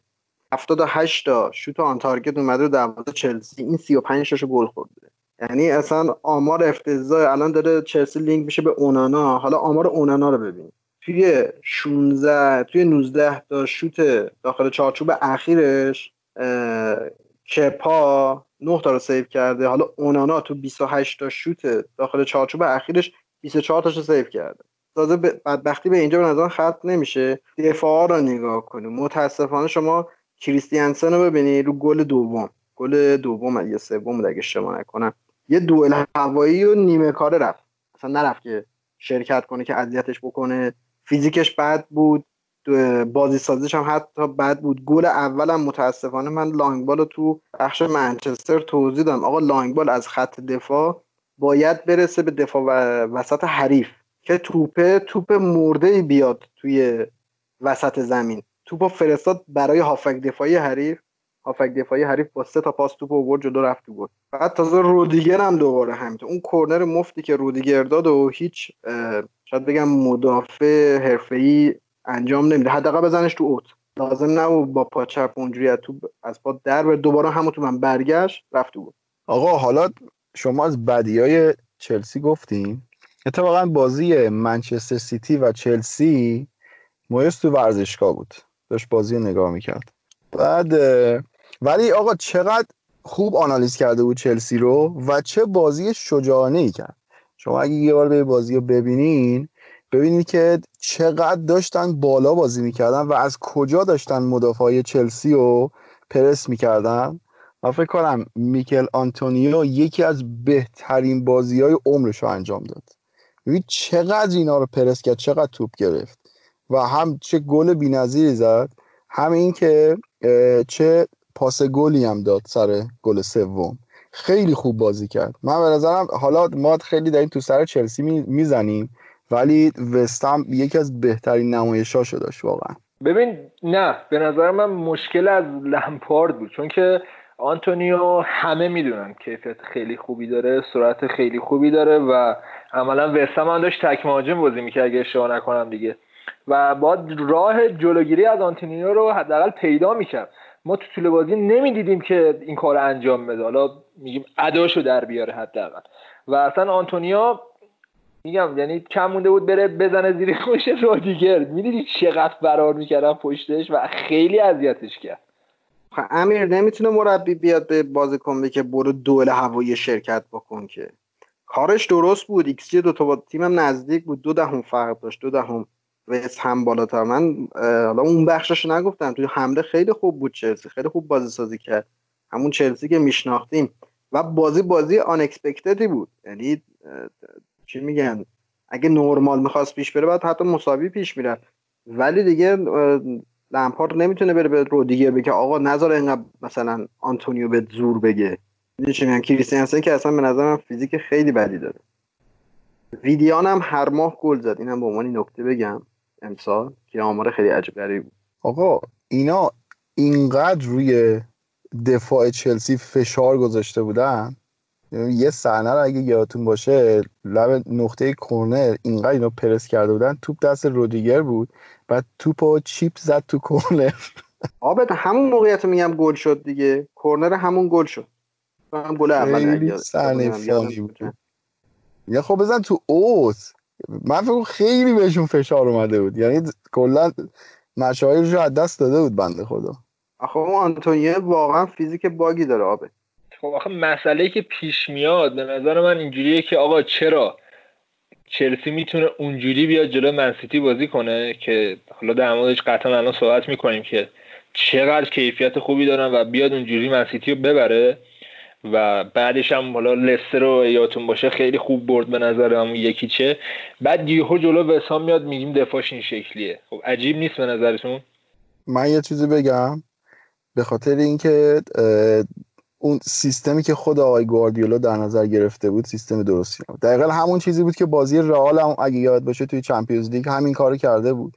بدون مهاجم رفته بود تو یه جوری 4 6 0 داشت بازی می‌کرد. همون کارو جلوی چلسی هم کرده بود. و خب دیگه زهردار نبود. وگرنه اونا می‌تونستن فشار بیارن به خط دفاع چلسی. خب امیر اصلا اون بازی چلسی آندرداگ بود. 32 درصد مالکیت داشت. این بازی اومد 56 7 درصد مالکیت داشت اگه اشتباه نکنم. و خیلی مستقیم بازی کردن این وسهام خیلی اذیتشون کرد. نوع بازی کلا متفاوت بود و کلا چلسی نیاز به یک ball playing defender داره. یه مدافعی که بازی با پاش خوب باشه. رودیگر متاسفانه نیز کورت زوما که به شدت بده بازی با پاش یعنی بازی سازیش خیلی بده. نمیشه باش position ی بازی کرد. کریستیانسن خیلی خوب پاساش ولی متاسفانه فیزیک و قدرت بدنی و duel هوایی خوبی نداره. نیاز داره یه دفاع وسط خوب بخره که بتونه از عقب بازی سازی بکنه. از سراغ دو بازی آخر. یعنی بازی تاتنهام و شفیلد و لیورپول و منسیتی از تاتنهام و شفیلد شروع کنیم به نظرم. بعدش بریم سراغ اون بازی اصلیه. که شفیلد اومد اذیت کرد تاتنهام واقعا و جلوی تاتنهام به راحتی تا میگم یه فوتبال خیلی خوب و ارائه داد.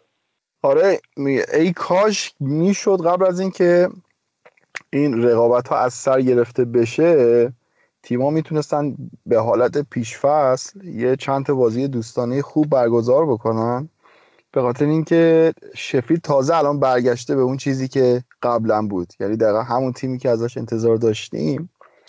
ولی حالا من به شخص نکته خاصی ندارم. یعنی تاتنا باز هم همون چیزی که ما قبلا گفتیم طبق همون چیزی که انتظار داشتیم بازی کرد. دقیقا تاتنهام هم از نبود یک هافک خلاق واقعا داره رنج می‌کشه. بعد از رفتن اریکسون خیلی خلاش احساس میشه. یعنی کسی که باشه اون وسط بازی رو بچرخونه کاملا حس میشه. و از اون طرف حالا یه نکته هم که در حاشیه بخوام بگم در رابطه با این بازی چون که زمانی که شفید گل اول رو زد دقیقا سی ثانیه بعدش بازی شروع شد اون ور تاتنهام گل زد هرکین گل زد. و امیر خیلی وضعیت وار و داوری توی انگلیس دیگه اصلا مزهک داره من نمی‌دونم اون اون گل چه مشکلی داشت که رد شد؟ یعنی من اصلا 20 ببین. بار نگاه کردم اونو. بعد بازی اصلا در مورد بازی صحبت نمیشه یعنی در مورد اینکه واقعا واقعا داریم چیکار می‌کنیم با این وار؟ خیلی بد. این لوکاس مورا پشت محوطه جریمه افتاد زمین. اون بازیکن اومد توپ رو شوت کرد به بدنش. توپ افتاد زیر پای هرینکه اونم زد تو گل. من اصلا نمی‌دونم اگه اون داستان توپ به هر جای دست بخوره باشه فکر کنم اون قانون برای توی محوطه جریمه است. هرچند که من مثلا تو میای نگاه می‌کنی احساس می‌کنی که خورده ولی میری صحنه آهسته رو می‌بینی دقیقا زمانی که توپو شوت می‌زنه توپ می‌خوره به کمرش به دستش نمی‌خوره. نمی‌دونم اصلا اصلا بازیکن در. حالت نامعادل نامتعادل آبه. بازیکن داره می‌خوره زمین دیگه نمی‌تونه تو در حالتی که می‌خوره زمین دستشو جمع کنه مثل یه میت مثلا بیفته رو زمین که. خیلی کلا میگم استاندارد چندگانه دارن تصمیماشون مشخص نیست. بعد اینکه آقا این بازی چقدر باید بره عقب؟ ببین حالا منچستر کاملا بازیش اصلا دامینیت بود و راحت می‌برد برایتون اصلا کاری نمید ولی کلا تصمیم داوری رو می‌خوام بگم. سر گل دوم منچستر مثلا اومد بعدش نشون داد که قبلش مثلا حدود ده 20 ثانیه قبلش میسن گرین‌وود توپو از اوت در آورده بود تو. یا مثلا مشکوک به آفساید بود اصلا دیگه آهسته هم نشون نداد که اصلا بود نبود. حالا خب اصلا احتمال میدیم که اون نبوده ولی صحنه اوته خیلی واضح بود. اینکه آقا اصلا هنوز به جنبندی نرسیدن که چقدر باید بره عقب. اگر قرار باشه تا طبق چیزی که هست تا توقف قبلی بخواد بره عقب و اجازه داشته باشه مثلا اون گل هم باید کنسل می‌شد. ولی تو میای می‌بینی پارسال رئال جلوی آژاکس. بازیشون دقیقا یه همچین شکلی بود. رفتن چهار دقیقه پنج دقیقه قبلش. حالا اقراق می‌کنم. ولی خیلی رفتن قبل تا زمانی که دقیقا همین اتفاق افتاده توپ اوت شده بود گله برگشت رفت شد اوت رئال. نمی‌دونم وار یه جورایی رو اعصاب داره میشه محمد. من اصلا می‌بینم بازی ها رو عصبی میشم. آبد اگه اون هند بود که خیلی هند نبود دیشبم ادرسون اومد جلو توپ خورد به دستش اونم باید هم باشه. ولی جفتش هند نیست. یعنی اصلا کلا خوب نیست. بعدم ریتم بازی رو هم خیلی میخوابونه بعد گل گل واقعا مهمی بوده. اینکه شما بعد گل اول بخوری گل بزنی یک یک بشه اصلا کل شرایط و ریتم بازی رو تغییر میده. اصلا شاید می‌برد بازی ها دقیقا ده ثانیه بعدش بود دیگه. بازی برگشته بود. نمی‌دونم آقا. بگذاریم. حالا در. مورد داوری دیشب هم صحبت کردیم. بریم سراغ بازی اصلی دیگه. بازی منسیتی و لیورپول که گاریولا دو بار تونل قهرمانی زد دیگه. یار آره. آره واقعا. من دو تا نکته بگم. بیشتر دوست دارم بحث کنین با هم من حرفم می‌زنم فقط فوش ندین خواهش می‌کنم در کمال آرامش. به نظر من حالا نمیشه توی یه بازی خلاصه کرد همه اینو ولی همین بازی نشون میدادش که دو تا چیز نشون می‌داد. همونی که اولش گفتم یعنی تو بهترین فرم بدترین فرم وقتی لیورپول و من سیتی با هم امسال بازی کنن نمی‌دونی کی می‌بره نمی‌دونی با چه اختلافی می‌بره و نمی‌دونی چی میشه اصلا بازی. انقدر لیگ امسال عجیب و غریب بود. یعنی امکان داره به امروز بازی کنن اینجوری نشه. چیزی که هست به نظر من این شکلی حداقل. دو هم که این بازی دیشب اینو نشون دادش که لیورپول آره قبول دارم امسال خیلی خوب بود توی پریمیر لیگ و قهرمان شد ولی در همین حد. squad ش در همین حد بود سایز squad ش که بیاد یه پریمیر لیگ رو بگیره و اون سه‌گانه و اینا برای این تیم حداقل از نظر squad ی حرف بزرگی بود. آقا در با حرف اولت کاملا قبول دارم. الان همین منچستر سیتی و بازی با وولورهمپتون رو تو یه نگاه بکنی دو هیچ جلو بود سه دو comeback خورد اصلا. اینقدر لیگ عجیب غریب شده. در نکته دوم چرا بزنم من الان بغلت می‌کنم به خاطر این اظهار نظرت.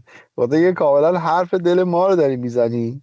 آقا این تیم بازیکن می‌خواد. این تیم دیگه هم سیستمش دیگه جواب نمیده. این 4 3 دیگه تموم کارش خب؟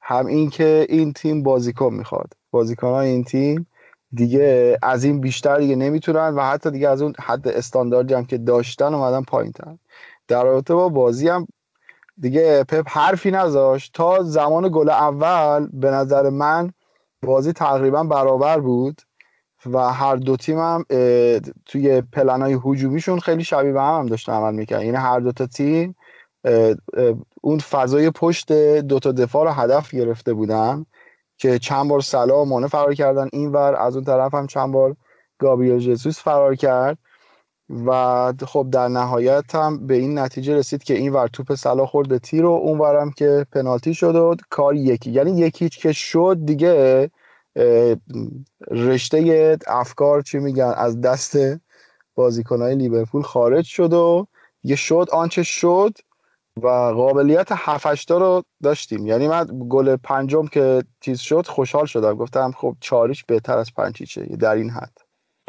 سر بازی من بهت پی ام دادم. گفتم داره گاردیولا حرف منو گوش میده که بیرفت کنه. ولی دوباره دقیقه هفتاد به بعد دوباره بیخیال شد. یعنی اگه دوباره پیگیر بازی می‌کرد می‌تونست بدتر کنه و بیفت کنه. و نقد واقعا به گاردیولا خیلی نزدن. خیلی. آبد به نظرم لیورپول خیلی یه شکله. یعنی اون آرسنال شکست ناپذیران خیلی تنوع داشت. شاید بگو پلن سی دی بی جی هم داشت حتی. ولی وقتی که یه دونه جواب داشته باشی واسه هر سوالی یه دارو داشته باشی واسه هر مریضی همین میشه به نظر من. یه چیزی گرفته بودیم بعد من گوشام داغ کرده بود تا دقیقه هفتاد همچنان 4 3 آقا دیگه 4 3 رو من تو آنفیلکست خودمونم گفتیم. آقا این 4 3 همه می‌دونن می‌خواد چیکار بکنی. خب نکتهش اینه که کجا بیخیرش تو می‌گیرن. بالاخره خونریزی کرده. این یه روز دیگه زمین می‌خوره. و کلا چیزی می‌خوام بگم این فیلمینو کلا مهاجم نو، نوک و شماره نه نیست. دیشب هم یه دونه شوت زد. لازم نبود انقدر بالا بگیره که بخواد سه‌کنج بزنه اگه پایین می‌گرفت خیلی آگروی می‌زد شاید گل می‌شد. و جالبه XG های دریافتیشون میانگینش به ازای هر بازی صلاح و فیرمینو دقیقا یکی هم. حتی فیرمینو یک صدم درصد بیشتر یعنی صلاح 0.49 فیرمینو 0.50 یعنی اندازه همدیگه واسهشون موقعیت گیر میاد ولی نمی‌زنه. بعد XG سیتی جلو لیورپول بالاترین XG بود که تو چهار سال کلوپ بود. سه ممیز 26 جلو لیورپول XG زد. ولی کسی که بازی رو می‌دید واقعا قشنگ لیورپول به قول تو پتانسیل 7 تا خوردن داشت. بعد اصلا body language ا خوب نبود. یعنی من می‌دیدم عصبی بودن خوب نبود. خود گومز که اصلا کلا فکر کنم پدرکشتگی داشت با رحیم استرلینگ اصلا کاملا personal کرده با قضیه رو. خوب نبود. حالا راجع بحث تاکتیکش هم مفصل صحبت می‌کنیم. ولی 400 امین بازی پپ بود که 306 تاشو برده بود. 76 و نیم درصد بازیاشو برده بود که اصلا نشون چقدر این مربی مربی خفنی بله. دیگه واقعا میگم خیلی بازیه. بعدی بود الان یه ساینی هم که داشت ما الان توی سه بازی اخیری که داشتیم. دو تا بازی آرنولد بد بود. ما نتونستیم به گل برسیم. یه دونه بازی خوب بود چهار تا زدیم. یعنی اصلا یه تنها بازیکن خلاق ما در حال حاضر میشه گفت که فقط آرنولدی که از عقب بتونه تغذیه بکنه مهاجما رو. خیلی. بعدش هم یه نکته فقط فقط فقط فقط این بازی یه نکته مثبت داشت که اونم گومز نیمه اول اونقدر افتضاح بود. بین دو نیمه لاورن رو نیورد تو. ترجیح داد فابیزی بذاره آخر. شکرت که نیومد. اون اگه میومد 9 تا 10 تا میخوردیم شما در مورد لیورپول صحبت کردین. یه خوردم در مورد منسیتی بگیم که محمد خیلی آمادن حالا کاری ندارم شما بد بازی کردین تاکتیکتون اشتباه بود فلان و اینا. ولی از نظر کیفیت مثلا همین دیبروینه رو ببین. واقعا الان می‌تونم بگم وزنه سنگینیه. و امکان داره که اینا برن برای چمپیونز لیگا جدی مخصوصا با فرم الانشون. ببین آره من اگه برگم رو نگاه بکنین الان همه چجور سیتیه؟ لیورپول که هیچی نداشت لیورپول که خیلی بد بازی کرد. ولی جالبه 4 4 دو چیده بود یعنی از کارلتو الهام گرفته بود ولی کارهایی که کارلتو می‌کرد انجام نمی‌داد. خیلی جالب. وقتی که جوله 4 3 4 4 2 می‌ذاری معمولا دفاع چپ راست رو باز می‌کنن دفاع وسط رو میندازن بین اون دوتا. با گلر یه لوزی چهار نفره ایجاد می‌کنن که دوتا مهاجم حریف رو از بازی خارج بکنه حالا پپ می‌رفت با دوتا مهاجم خیلی برعکس کار می‌کرد. کانال پاس مرکزی رو باز میذاشت. یعنی میذاشت مثلا شاید فندایک بیاد به هندرسون پاس بده. حالا تو این شرایط تو حالت نرمالش اینه چون که شما تو زون 14 و 11 که میاید توی پرس و بلاک بعد کل تیم جمع بشن بیان. ولی سیتی جمع نمی‌شد پرس نمی‌کرد. و به شدت پرس پاس می‌کرد. یعنی contain بازی می‌کرد. یعنی فضاگیری می‌کرد.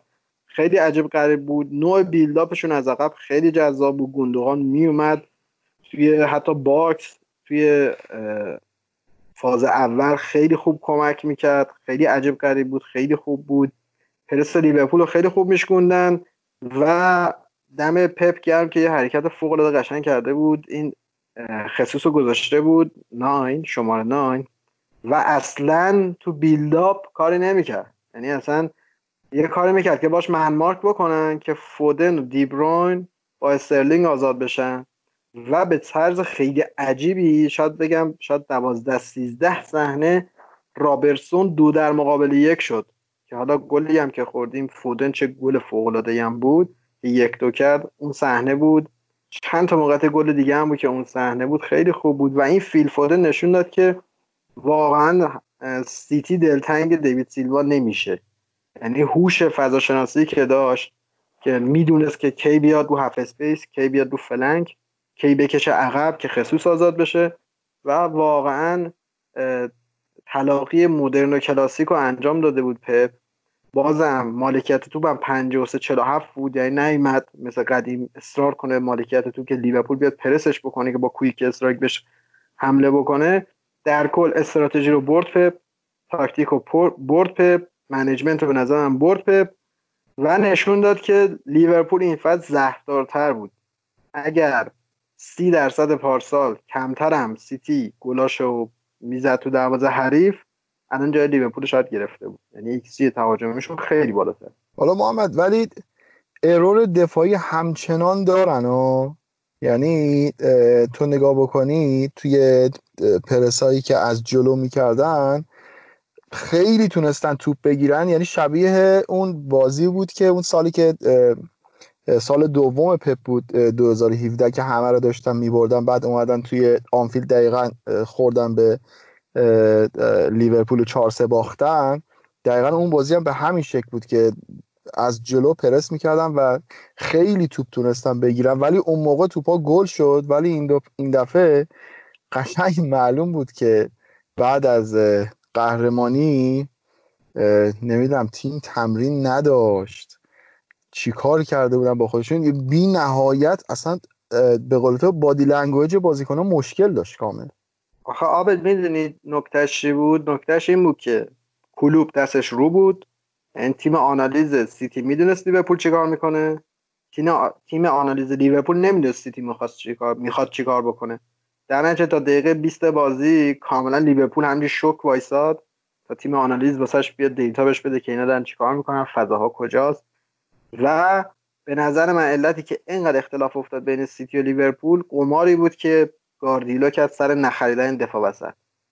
یعنی هر کی گذاشت بغل لاپورته حالا چه زمانی که خودش مصدوم بود حالا چه زمانی که فرناندینی اومد دفاع وسط قشنگ پاشنه آشیلشون شد و قشنگ باعث شد این گپ امتیازی بیفته. و یعنی امسال تیم تیم خوبی بود.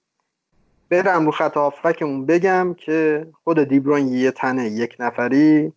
پنج تا خلق موقعیت داشت. هفت تا کی پاس داد. یعنی پاسی که پتانسیل گل شدن داره. کل سه تا لیورپول که حالا نبی کیتا بعدش اومد اوکسم بعدش اومد رو هم رفته این پکیج آدما سه تا کی پاس دادن. یعنی الان من میگم لینک داریم میشیم به تییاگو آلکانترا. یعنی من از خدامه که یه بازیکن خلاق کیپاسته تو عقب زمین اینجوری داشته باشه خیلی خوب.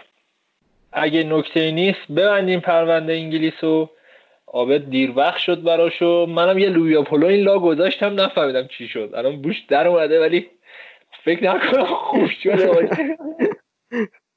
آقا تو این وسط چای دم کردی صبونه خوردی نهار تو زدی. یه لوبیا پلو گذاشتم عجیب و غریب یعنی فکر می‌کنم گوشته خام شد. این نقد منه الان من بهت هفت میدم امیر. جدی؟ این دیگه تای تلاش من بود دیگه بچه تممونم که تم عرقگیر بود.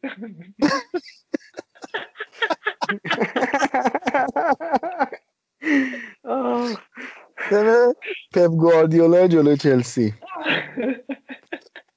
آقا بریم. جدول نگاه کنیم که لیورپول با 86 امتیاز در رتبه اول من سیتی 66 لستر 55 چلسی 54 منچستر یونایتد 52 وولز 52 شفیلد 47 آرسنال 46 تاتنهام 45 برنی 45 توی آخرای جدول هم که نوریچ با 21 بورنموث با 27 استون ویلا با 27 و واتفورد و وست هم, هم دارن تلاش می‌کنن که همینجا بمونن و امسال یه جوری رد کنن دیگه. توی جدول آقای گلی هم که اوبابیان با 19 تا اگه امسال بگیره دو سال پشت سر همه. بعدش واردی هم با 19 تا اینگز 18 صلاح 17 آگوئرو 16 مانه 15 خیمنس 15 و دیگه بعدش هم مارسیال و رشفورد و دوستان توی یه پاس گل هم بگیم که اصلا اختلاف این شکلیه که دیبروینه 17 تا پاس گل داده بعدش آرنولد 12 تا ترور 9 تا سانم 9 تا. خیلی خیلی اختلاف. آره, آره یه نکته کوچیکی بگیم. من یه نکته دو تا نکته بگم که اصلا دوتاشون هم خیلی با هم دیگه فرق می‌کنن. دیگه بگی که... من. آره. یه نکته این که قرارداد سانه با بایرن رسمی شد و من فکر می‌کنم مهره طلایی گواردیولا دست داد. حالا ببینیم که ریم خیلی بالا پایین زیاد داره. و ببین اختلافش 5 میلیون بود با آیوبی که اورتون خرید. واسم در جریان آره. که این آیوبی رو من نگه داشتم که حالا آخر فصل یه اپیزود جنبندی بریم من کار دارم با این آیوبی. و اینکه حالا فرض کن آیوبی 45 تا اشرف حکیمی 40 تا. اینم در نظر بگی و اینکه بچه ها یه نکته ای بازی های چمپیونشیپ به جای اساسش رسیده. ما از اپیزود بعدی حالا نه اینکه بخوایم خیلی بررسی کنیم ولی یه نگاهی قطعا میندازیم به بازی چمپیونشیپ. خیلی خوب. آقا من دیگه حرفی ندارم. مرسی که تا اینجا به ما گوش دادین و امیدوارم که هفته خوبی احتمال داره دو روز دیگه دوباره برگردیم. ولی خب حالا هفته خوبی داشته باشید. از من خدافز محمد خدافزی می‌کنی؟ آره منم امیدوارم که لیدز بیاد بالا. به خاطر بیلسا خدافزیمو به آقای بیلسا تقدیم می‌کنم و حرف خاصی ندارم. خدافز همگی. ممنون که به ما گوش کردیم ببندیم پرونده این هفته انگلیس رو. کامل سعی کردیم یه بررسی داشته باشیم. بریم یه موسیقی از آها قبلش بریم صحبت نوید رو گوش بدیم طبق روال پادکست. بعدش هم بریم یه موسیقی گوش کنیم از پرتی لکلست فقط اینکه کرونا داره دوباره شرایطش بد میشه. مراقبت کنید از خودتون. تا جایی که امکان داره بیرون نرید از طرف من خدافظ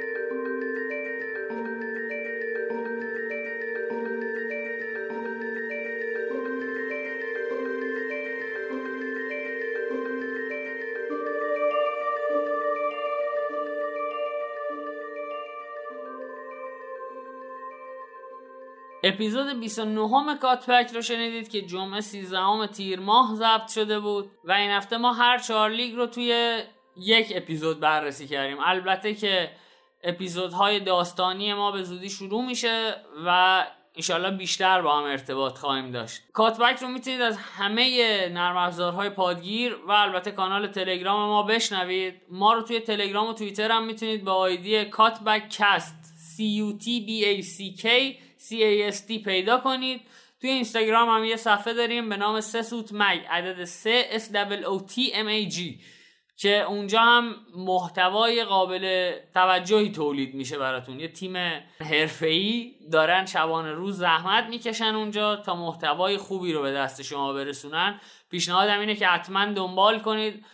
به علاوه اینکه خیلی از اپیزودا رو از این به بعد می‌تونید از طریق live اینستاگرام همون زمان ضبط بشنوید و ببینید اگر دوست دارید. برای ما کامنت بذارید توی کست باکس. ای و بگید. قطعا کار خالی از ایراد نیست. و اینکه اگر احساس می‌کنید کاتبک محتوای قابل توجهی داره به دوستانتون معرفی کنید و مهمتر از همه بیرحمانه نقدمون کنید. خیلی مخلصیم.